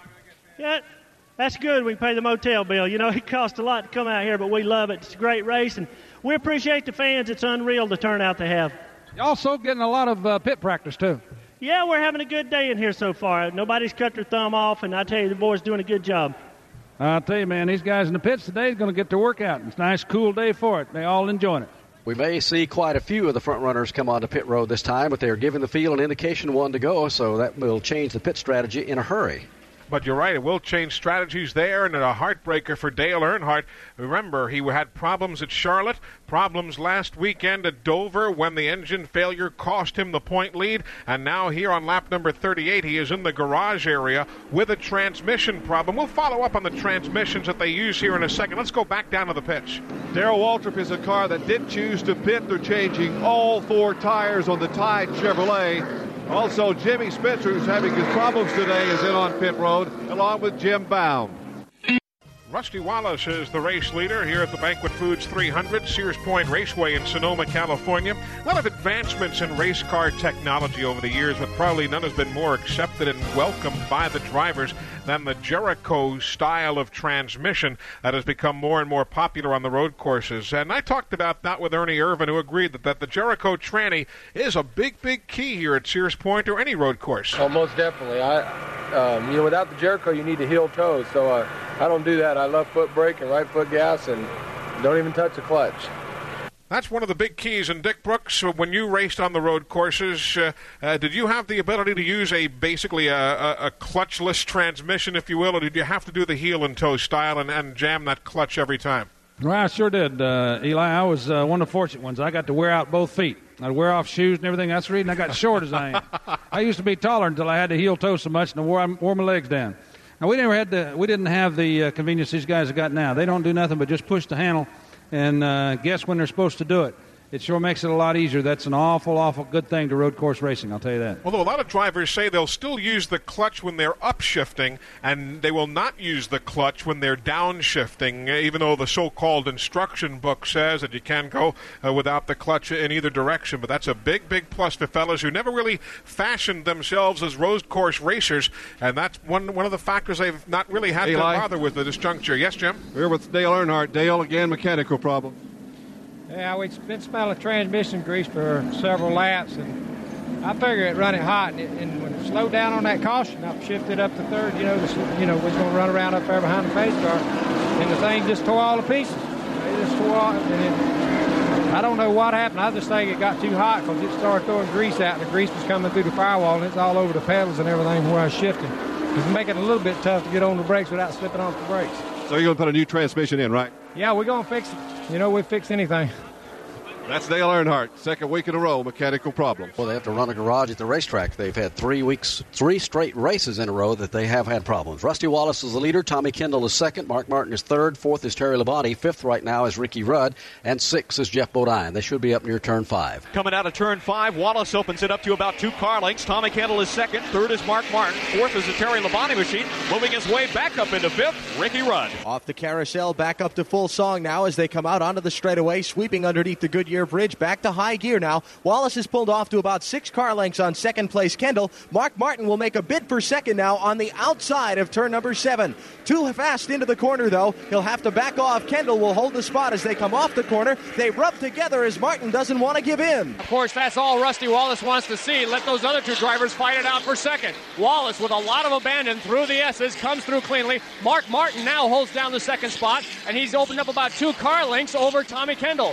Fourth spot now is Ricky Rudd as they fly to turn 10. Back up in the front, Rusty Wallace continues to open up his margin of lead over Mark Martin by now six car lengths. It's two car lengths on back to Tommy Kendall and three more on back to Ricky Rudd. They're in the hairpin. But remember again, between Ricky Rudd and Rusty Wallace, they have won the last six road course races as cars beat and bang one another coming through turn number 11. Irv Hoerr gets kicked to the outside as Wallace leads Martin. Third is Kendall. Fourth is Rudd. Fifth is Geoff Bodine. A good battle now for six has Kyle Petty to the inside, but he's going to lose the spot to Morgan Shepherd as they battle up the hill towards Joe Moore. Shepherd makes a nice move here in turn number two to the outside to get around Kyle Petty. Petty may lose another spot. Right behind him, Sterling Marlin. He's putting the pressure on now for the eighth position. Here in turn 3A, Marlin looks to the outside of Kyle Petty. Now it goes down to the inside as they hit turn four. Here, though, is Alan Kulwicki. He makes it three wide in turn four. On the inside of Marlin, he squeezes out Kyle Petty. Marlin gets by. Kulwicki goes by, and Terry Labonte. Wallace already long gone. There's Alan Kulwicki coming off of turn five. Right behind is Terry Labonte. Labonte will stay with him. Labonte takes a peek to the inside. They rub nose to tail as they come off the carousel turn. Watching Ricky Rudd begin to work his way back up towards the front after going all the way to the back. Ricky Rudd's going to make a bid for third now in turn number seven, down to the inside of Kendall on the brakes, locks up the right front, but makes the pass in turn number seven. So the pole sitter, Ricky Rudd, now back up to third as they head to the S's. Leader underneath the Goodyear Bridge. Mark Martin about three car lengths behind,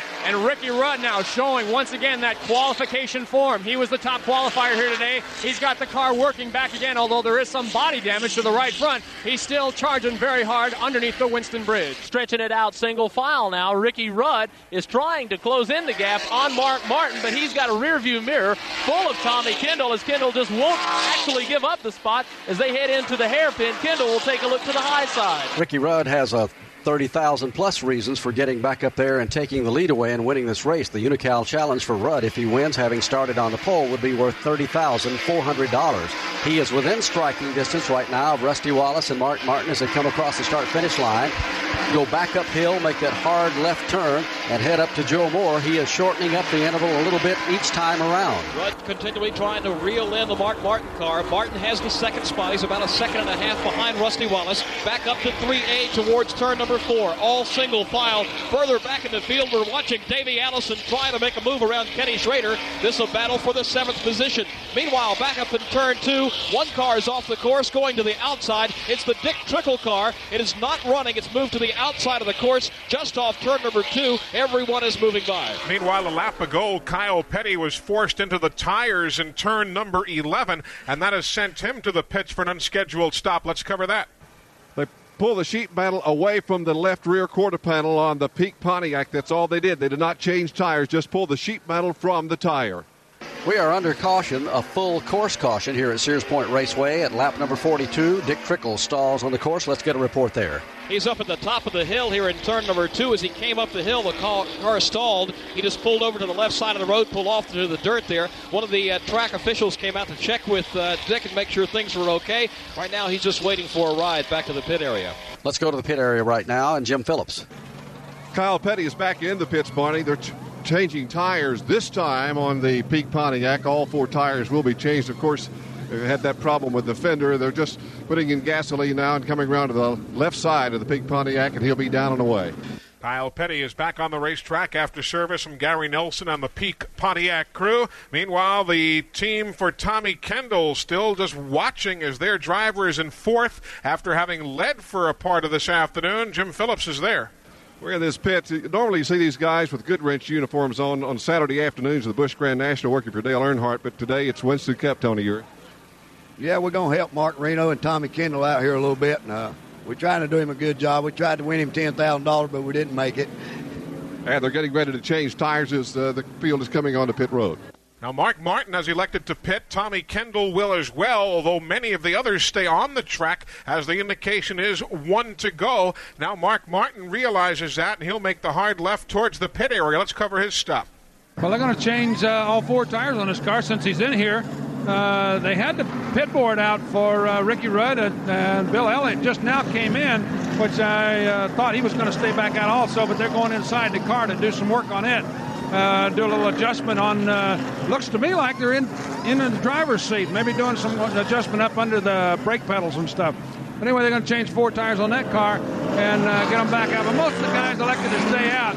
It's very, very difficult for these guys to start in the rear and work their way back up to the front. And the race is half over, so they're going to have to start thinking about the end of it. Rudd is off the pace, Barney. Ricky Rudd has dropped off the pace 10. Now 11, 12 cars have gone by him, and there's a problem on Ricky Rudd's car. He's not come up to speed on the restart. He's on the outside of the racetrack. It looks like all four tires are up, but the field is going by Ricky Rudd. Dick Brooks is in the Ricky Rudd pit area. Let's see if he is radioed, radioed in with a report. Well, he's uh, Waddell Wilson's out on the pit road, got the pit board up. They're getting ready to bring him in. Uh, I'm not 100% sure where they've uh, found out for sure what's wrong with. Has uh, Rudd said what's wrong? We got a right front going down. We got to stop and change it. Okay, they're going to change the right front. Uh, Terry Labonte's sitting in the pits right now. He's got a clutch problem. They're going to adjust the clutch up on it, see if they can make it work. Bill Elliott came in, as I said a while ago, and Mike Beam jumped in the car to find out what was wrong or to fix something. I asked him what it was, and he said it was a brake pedal wouldn't come back up. It was stuck to the floor, so they got a bungee cord on it to hold it up. So that's uh, that's strange. Meanwhile, a surprise stop for the Budweiser Ford. Geoff Bodine is in for service. Jim Phillips.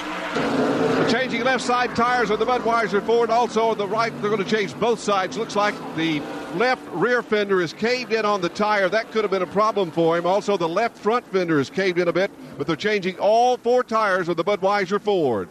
Meanwhile, Davey Allison showing a lot more smoke now. He has been smoking from the rear of the Havoline Texaco Ford Thunderbird for a good part of the afternoon. And at last report, Davey was running up near the top 10, but the smoke continuing to intensify in his machine. And he is going to be coming around to the pit lane here in just a moment or so. Meanwhile, we pick up the leaders on the course. R- R- Rusty Wallace on the straightaway headed for seven. Everybody that's been in second has fallen off over the last lap, so now he's got a good distance distance over Morgan Shepherd. The battle is for third as Alan Kulwicki will try and take Sterling Marlin on the outside. That won't work. Marlin will go by, and Kulwicki and Ernie Irvan will get together as Irvan try to take advantage of the move. He won't do it this time either. Wallace is crushing the field through the S's. He's really having a blast here through that right turn combination. There is Morgan Shepherd by himself now, about two car lengths back, is Sterling Marlin being challenged by Alan Kulwicki and Ernie Irvan now running again to the front. The battle is back for those three positions as they come under the Winston Cup Bridge, head for turn 10. Sterling Marlin takes the Sunoco Oldsmobile right out next to the dirt. His rearview mirror is full of Alan Kulwicki, and right behind Kulwicki looking to make the move is Ernie Irvan. They're in the hairpin. Two and six tenths seconds, the advantage right now for the leader, Rusty Wallace, as he is slinging that car all over this 11 turn road course here at Sears Point this afternoon. Morgan Shepherd, meanwhile, tries to reel him in. Didn't make up any ground that time. Third is still Sterling Marlin. That's where the battle is.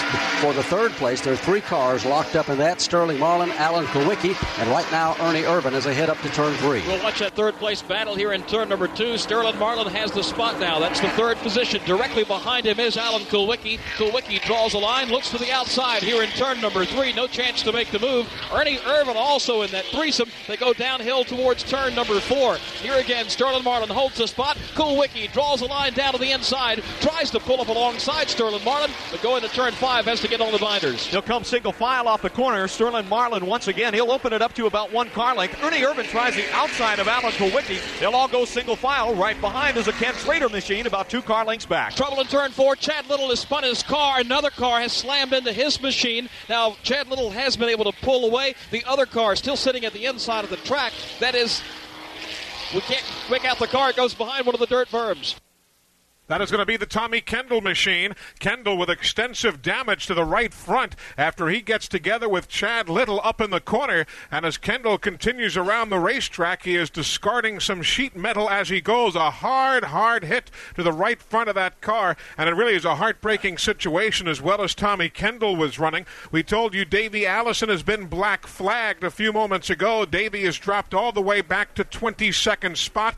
And also Chad Little now taking his car down this main runoff area, which is part of the drag strip used when the NHRA competes here at Sears Point. He has just pulled off the course to the safety of the drag strip. So you can add the cars of Chad Little and the car of Tommy Kendall with extensive damage to their automobiles. Tough, tough break for Kendall Eli, in particular.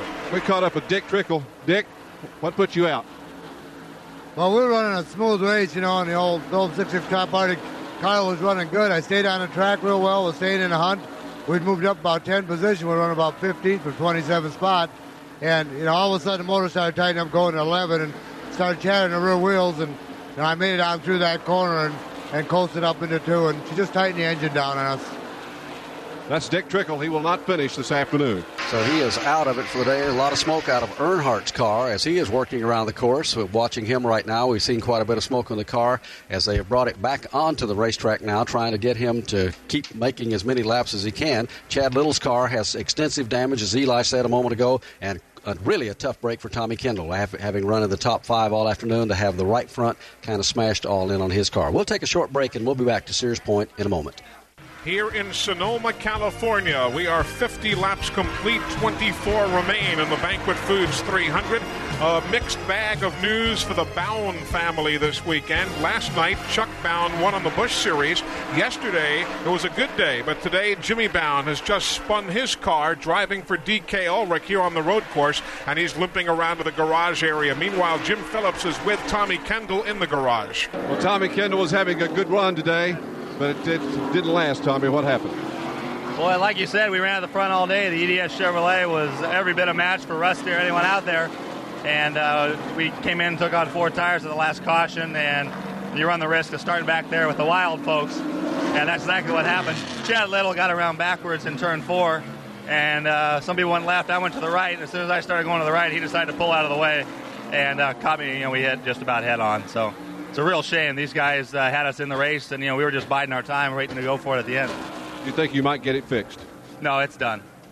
That's Tommy Kendall. He will not finish this afternoon. And that is a heartbreaker because he really he could drive as well as anybody out there. He proved that, and he had a good piece of equipment on him. and had a possibility of winning, and certainly a top three or four finish. He really did. So Tommy Kendall is in the garage, joining Chad Little, Dick Trickle, Dale Earnhardt, Dave Marcis, Rob Moroso, Ted Kennedy, Hershel McGriff. And we understand they're still working on the Terry Labonte car on pit lane. Is there any update, uh, Jim or Dick, as to what the problem is there? Well, they've moved it in behind the pit wall. I can't find Terry, and I've asked four of them what the question was. Three of them didn't answer me. One of them said we just had a problem. So I walked off. So Labonte is behind the wall also good battle going on on the course right now for positions three, four, and five. Here's Wallace, the leader, as he moves across the start finish line. Second place is Morgan Shepherd. Pretty good interval there of about a second and a half. Third place now is Alan Kulwicki. Fourth, as they move apart a little bit, is Ernie Irvan. Then we'll find Sterling Marlin and Mark Martin and Kenny Schrader, along with Irv Hoerr and Darrell Waltrip. That's a good pack of traffic. Five cars kind of locked in there from fourth through about eighth position as they work up to Joe Moore. Back at the sixth spot, Mark Martin trying to hold off Kenny Schrader. He's really mounting a charge here, coming off turn number two. Directly behind him, the Irv Hoerr car. Darrell Waltrip also in the thick of that battle. They're single file in 3A, back downhill to turn number four. Right now, no one stepping out of line. Bit of tire smoke off of Mark Martin's car as he holds his position downhill back to turn five. The leader is already long gone now. Here comes a battle off turn number five. It spreads out just a bit. Mark Martin pulls away, but Ken Schrader now having his hands full of Irv Hoerr. Schrader slides way up on the outside of the track. Air comes to the inside. It's a good battle as they come side by side off the corner. Unscheduled stop for Ricky Rudd in the Levi Garrett machine. Back to pit road. Well, they're just working on the car, see if they can get the thing, uh, they got a vibration, and they're trying to get the thing fixed. I'll find out what it is in a minute. Not a good day for Ricky Rudd. Now, he's been up there three or four times. He's had unscheduled pit stops. He's had to play catch up all day long, and each time he's been able to get back up in contention as far as the top four or five spots. But again, an unscheduled stop is going to drop him back some more. He was running in 24th position, trying to work his way back to the front when he made that stop. He is down and away and goes back up the hill. Wallace, the leader, comes across the line, and he continues to move away from the second place car of Morgan Shepherd. Shepherd continually moving away from the third place car. Right now of Alan Kulwicki. But from there back, it's a pretty tight battle for fourth, fifth, sixth, seventh, eighth, ninth, and tenth position. There's less than two car lengths separating those machines as they make turn two and head up the hill to Joe Moore. Still back in the fourth position, the Ernie Irvan car. He's now got about two car lengths over the Mark Martin machine. Next in line is Sterling Marlin, then Irv Hoerr. Kenny Schrader had a little bit of a slip here a few minutes ago. He lost a position to Darrell Waltrip, so Darrell Waltrip now moves up to the eighth position. Leaders head back downhill to turn five. Everybody's single file as they come off the corner. Alan Kulwicki will maintain about a 10 car length lead. Now it's going to be the Ernie Irvan machine getting a challenge from Mark Martin. He really cooks it hard through turn number five. Now they head into six. Martin looks to the inside as they go nose to tail off the corner. Martin taking a page from the Rusty Wallace School of Road Racing, hanging a car out both sides of the racetrack, locking the brakes up, smoking and squealing the tires in the corner. This time he'll come after Irvan as they hit the hairpin in seven.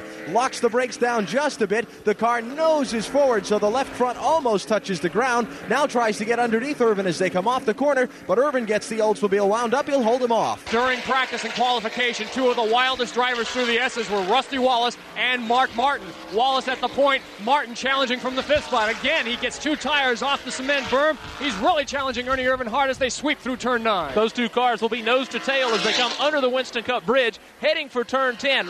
Irvan will slide way up to the dirt. Right behind him is Mark Martin. Now he'll dive to the inside to look inside Irvan as they head for the hairpin. Those two cars will be door to door as they head through the hairpin. Trouble in turn six. Butch Miller car slides off the track hard into the tires. The car begins to climb up the banking. Now it comes to a rest, and it was a rather gentle rest as it went into the tire wall. The tire wall doing its job. The Butch Miller car just kind of slid up pushed through the tires, began to climb up the banking, and came to a gentle rest down.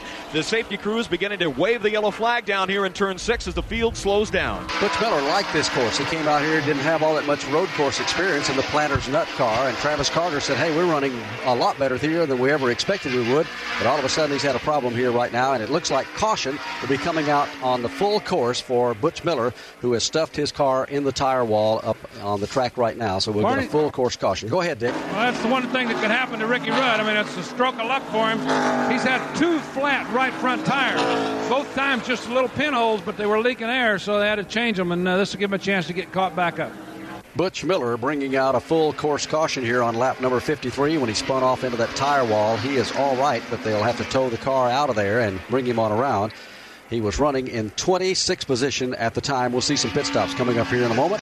One man who has a lot of work to do now as they go back to green is Morgan Shepherd. He came onto pit road a few moments ago in second spot. He is now in 12th position after the pit stops. Back to green. The leaders are already up the hill, heading to Joe Moore in two. Bobby Hillin leads the way right behind him now. The car really putting the pressure on is Geoff Bodine. He's got the second spot, trying to get around the Bobby Hillin car. Now ahead of those machines is Dale Earnhardt, who is many laps off the pace. Again, it's Hillin leading the way. Then Geoff Bodine, followed by Ricky Rudd and Rusty Wallace. Wallace. The front four cars head back to turn number four. Rudd's the one trying to make the move. He goes down to the inside of Geoff Bodine, but goes back single file. Single file as they come off the corner. The Dale Earnhardt car leading the field, but the leader of the race, Bobby Hillin, now two car lengths in front of Geoff Bodine. Then Ricky Rudd. Now Rusty Wallace comes in behind Rudd. Three cars, nose to tail. That's the battle for second. Off the carousel now, back onto the straightaway. It's the Snickers Buick showing the way. The battle will be for the second spot. Geoff Bodine to the inside, Ricky Rudd to the outside. Ford versus Chevrolet. Under into the corner. Rudd slips by Bodine, but Bodine has the inside line. He's going to rally back to the inside of the corner. They'll go wheel to wheel now off the corner as Ernie Irvan spins in front of the field in turn seven. Contact as Alan Kulwicki piles in. Stan Barrett spins. Hut Strickland is off the corner, and everybody is spinning through smoke and haze in turn number seven. Everybody pulls away from that situation with the exception of Stan Barrett as his car remains off the course. Now he too fires up his car and pulls back onto the speedway. So everybody is pulled back under power as the field heads towards turn number 11 to complete what will be lap number 58 here at Sears Point. If you're just joining us, 74 laps make up the total distance. 58 laps currently being posted on the board. The race leader, here's a challenge at the stripe. Hillin to the inside. Ricky Rudd to the outside. The Levi Garrett Chevy will accelerate going underneath the Bosch Bridge. Uphill into the lead, and they're heading to turn number two. Rudd may hang on to the lead. Ricky Rudd takes the lead as they crest the hill in turn number two. He gets out in front of Bobby Hillin Jr. Hillin's got his hands full now as Rusty Wallace is next in line. Wallace tried to get underneath Hillin here at turn number three. He goes back into single file. It's Geoff Bodine holding on to third. Fourth now is Dale Jarrett. Back in fifth is Bill Elliott. He's got a challenge as Mark Martin goes to the inside of his car. The leaders are downhill going to five. Into turn number five, Ricky Rudd opens it up to about two car lengths. Now a good battle for second is to the inside of the track goes Bobby Hillin. Now the Rusty Wallace car stabs. They'll go side by side and through the corner number six as they come off the corner. Still side by side for third. Things starting to get a little intense up the front now as the laps wind down. It's Ricky Rudd up the hill. The challenge will be for second. Wallace will get by Hillin and hold Hillin back now as they break for turn number seven. Wallace locks up the right front, gets it rolling again though as Dale Jarrett will take a quick look underneath Geoff Bodine off the corner. That'll be for fourth, but Jarrett falls in line single file. The other drivers have got to be wondering what do we have to do to keep Ricky Rudd down? He's had his fair share of problems this afternoon, but here he is again at the top spot. Wallace now about five car lengths back in second. Hillin dropping back in third. The field is at turn 10. They stay in single file as they come through turn 10. It's a hard right-hander, remember, as Ricky Rudd drifts up near the dirt. Rusty Wallace is the second car in line. Third goes Bobby Hillin. The battle is for fourth. That's Geoff Bodine and Dale Jarrett as Jarrett looks to the high side and now down low in the hairpin. But Bodine holds him off underneath some hard braking. Remember, only two Winston Cup teams came all the way out here to the West Coast to do some testing. One of them is Ricky Rudd, and he said the only reason we came out here is because car crew chief Waddell Wilson had to build a brand new road racing car. Last year's Levi Garrett Chevrolet was totally used up, you remember, late in the race at Watkins Glen, New York, when Geoff Bodine went off the back straightaway through turn five and through a couple of retaining fences, and that used up that car. So Bodine's car used up. They built a brand new one for Ricky Rudd, and only he and Kyle Petty came all the way out here to test during the last number of weeks. Both of those teams running well here today, but right now it is Ricky Rudd. But third, fourth, fifth, sixth position on back has been a dandy of a scramble over the last number of laps. Completing lap number 61, working towards 62. Rusty Wallace is the race leader. Coming past us now, his advantage is one exactly one second over second place Ricky Rudd. Those two cars have pulled away by three seconds now from Bobby Hillin and the rest of the field as they climb uphill towards turn number two. Bobby Hillin has the third spot well in hand. He's about four car lengths ahead of the next car in line. That'll be Geoff Bodine. Now, he was pretty busy a little while ago. Mark Martin had pulled up alongside him, but for now, they settle down and go single file. Behind Martin is the Dale Jarrett car, then Morgan Shepherd There's trouble on Martin. the course as Kyle Petty has gotten together with Bill Schmitt to clog the racetrack here at Sears Point. And we have caution, a full course caution now. Troy Beebe is also involved. So here in turn numbers one and two going up the hill, Troy Beebe along with Kyle Petty, the two cars plus the Bill Schmitt machine involved on the caution. Lap number 62. Let's pick up the leaders on the course. Moving now through turn number seven, it's Rusty Wallace comfortably in front of Ricky Rudd now, and Wallace running about seven or eight car lengths behind Dale Earnhardt as they head down the hill down the hill. Here comes Rusty Wallace enjoying that lead. And I tell you, where other drivers are struggling, Wallace is having a blast through those S's. He's really quite comfortable. There goes Ricky Rudd in the second spot. Mark Martin, too. Your heart just jumps into your throat when you watch Martin go through these S's. He gets almost all the tires off the corner, able to maintain control. He's behind Bodine for third. The leader will head back toward the uh, start finish line as he comes out of turn 10 headed for the hairpin right hand turn, catching up with the lap traffic of Dale Earnhardt. Rusty Wallace is followed by Ricky Rudd. Going to be 11 laps to go as they pick up the caution here at the start finish line this time around. So this is going to bunch the field all up together again. But it looked like Wallace might pull away and just settle this thing all by himself because Ricky had dropped back a full second on him just a moment ago. This is going to give him a little second breather at Rusty Wallace, the leader. Rudd is second, third is Hillin, fourth right now. That will be Geoff Bodine. Rounding out the top five is Mark Martin. We'll take a short break and we'll be back in a minute. The field still under caution, heading underneath the Goodyear Bridge. They will be going green next time by. Still 24 cars on the lead lap. Rusty Wallace leads. Ricky Rudd is second. Bobby Hillin third. Geoff Bodine is fourth, and Mark Martin fifth. Dale Jarrett runs in sixth. Morgan Shepherd seventh. Eighth is Sterling Marlin. Irv Hoerr having a super run with the driver from Peoria, Illinois. He is in ninth. Tenth now is Kenny Schrader. In eleventh spot is the Derrike Cope car. Thirteenth position belongs to Michael Waltrip. Fourteenth now or rather 13th is Rick Wilson, 14th is Harry Gant, Hut Strickland is 15th, 16th is the Ernie Irvan entry, Alan Kulwicki is 17th. In 18th spot, they are showing Bill Schmitt. 19th position is John Krebs, 20th is Bill Elliott. In 21st spot is the entry for Chad Little out of Spokane, Washington. Next in line will be the Stan Barrett car. He's running 22nd. Kyle Petty 23rd. And 24th is Terry Fisher. One lap down is Jimmy Bown. Elmo Langley is headed up the drag strip, and everybody else is going racing here at Sears Point. The green flag is back out. Ricky Rudd goes after Rusty Wallace. He wastes no time as they go up the hill. He tried to swing around on the outside, couldn't do it. They break away. The battle will be for third place. That's a door to door confrontation, and from here down to the checkered flag, it's going to be a rough one. Barney got something right in front of you, Kyle Petty. Kyle Petty spins his car on the restart, didn't hit the wall, just looped it around a couple of times. He joins the tail end of the field as the leaders head up to turn three. Rusty Wallace leads the way. Ricky Rudd is in second. They're in turn number four. In third is Geoff Bodine. He took that spot away from Bobby Hillin on the start. Next in line, the Mark Martin car. Then comes Morgan Shepherd, Dale Jarrett, and Sterling Marlin. All single file as they shoot down the hill. Two cars begin to break away. It's Rusty Wallace and Ricky Rudd. In the third spot is Bodine. Hillin is fourth. Martin is fifth as they head down the carousel turn. Looks just like a year ago as Wallace and Rudd try to settle it among themselves, only this time the roles are reversed. It's Rudd the pursuer and Wallace the pursuee. They come up the hill to seven. Rudd's going to go right after him now, late breaking into the corner. Wallace locks up the brakes, but he'll hold him off this time as Rudd falls back a car length, accelerating off the corner. Everybody now running single file. Before the yellow flag, Wallace was able to pull away from Rudd easily. Let's see if the same holds true now. Wallace getting the car sideways in turn eight, able to gather it up. Rudd is going to pull everything he can out of his book with a, just a handful of laps remaining. It is a two-car race, Wallace and Rudd, as they go through turn nine. They'll stay single file as they come under the Winston Bridge and in through turn 10. Wallace gets loose again as they head up through turn 10. He slips off into the dirt, but he keeps the lead. But Ricky Rudd will tighten it up to about a car length as they head for the hairpin.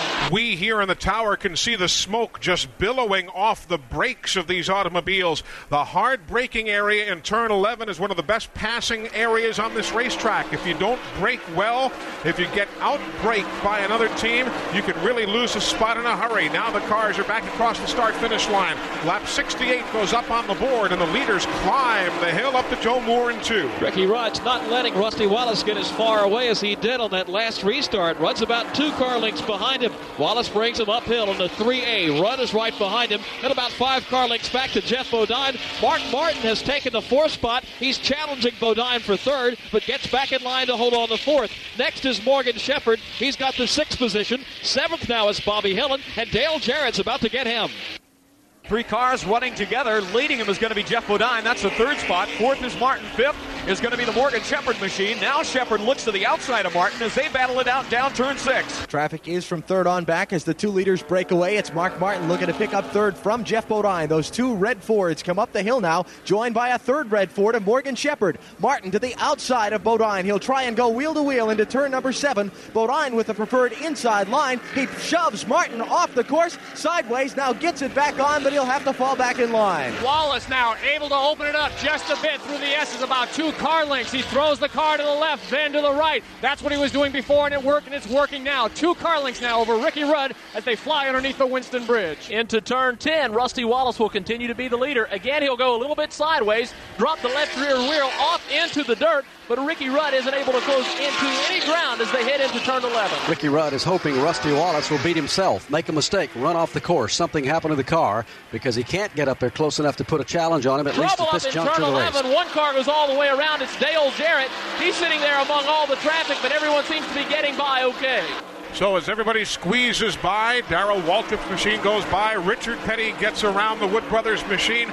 Dale Jarrett himself has gotten the car righted. 69 laps is what they're working right now of a 74 lap race as we pick up the leaders. Rusty Wallace down in turn number three, still with two car lengths over Ricky Rudd. Battles back for about the seventh position. Ernie Irvan is there with Irv Hoerr. Hoerr trying to make a move here at the inside of the racetrack. Now trying to go wide here in 3A. Hoerr puts the car right underneath Ernie Irvan.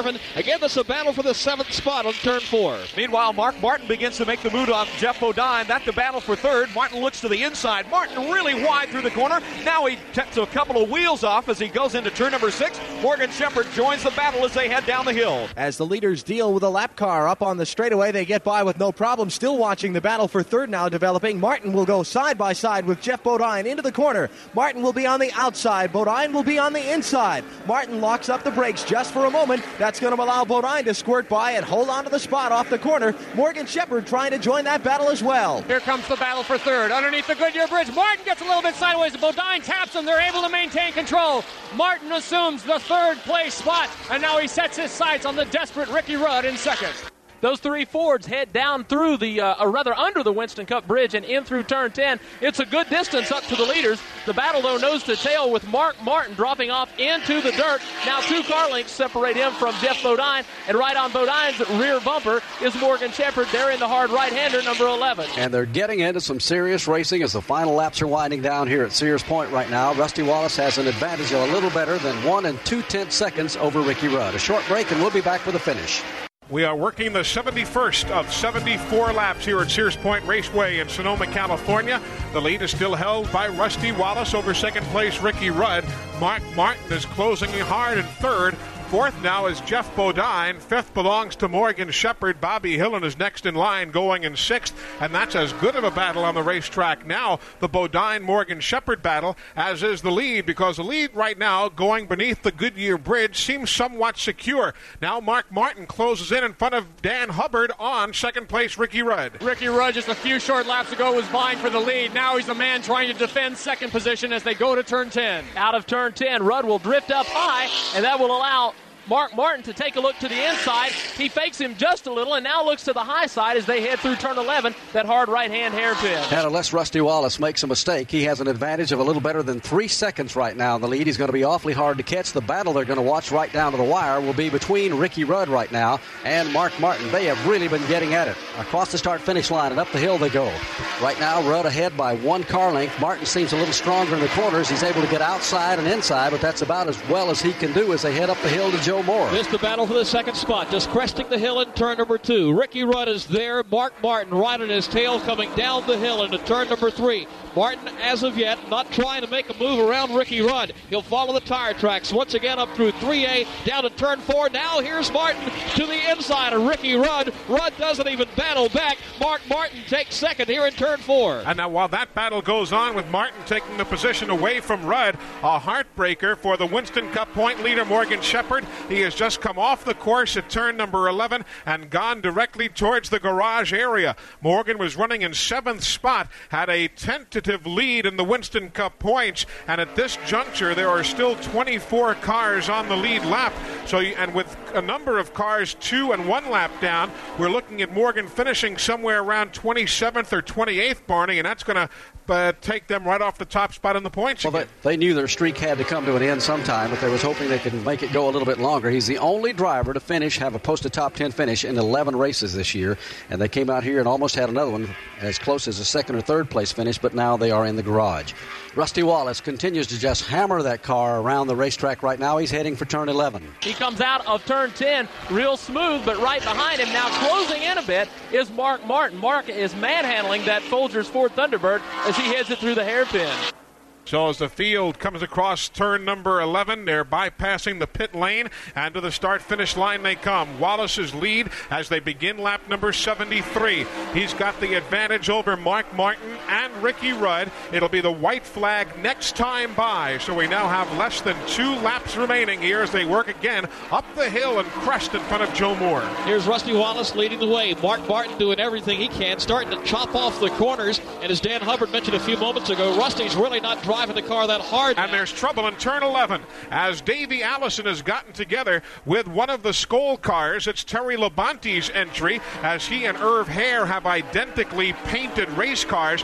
Allison is pulled away and stays on the racetrack, but Labonte has not yet left the turn 11 area. At last report, Terry was running in 32nd spot, already eight laps down. A tough break for him as the leaders come out towards the Goodyear Bridge under caution. We are under caution. So we are going to have this race end under caution. This could be the last lap of racing. They're in front of Allen Bestwick in seven. Mark Martin breaking late, trying to close the gap on Wallace. Wallace has got about 15 car lengths on him now and accelerating down the hill to the S's. The driving experts will tell you the quickest way through the S's is to finesse. But you know what? Neither Wallace nor Mark Martin practiced that method, and now they're holding down the top two spots. So much for the experts. Wallace goes downhill towards the left hand sweep. He's got about eight car lengths on Mark Martin. He looks for the checkered flag. Wallace will come through turn 10. He'll have to back off just a little because of the accident up in the hairpin. Mark Martin has tightened up now to about a six car length advantage, and he will try to sneak by Rusty Wallace as they head for the hairpin.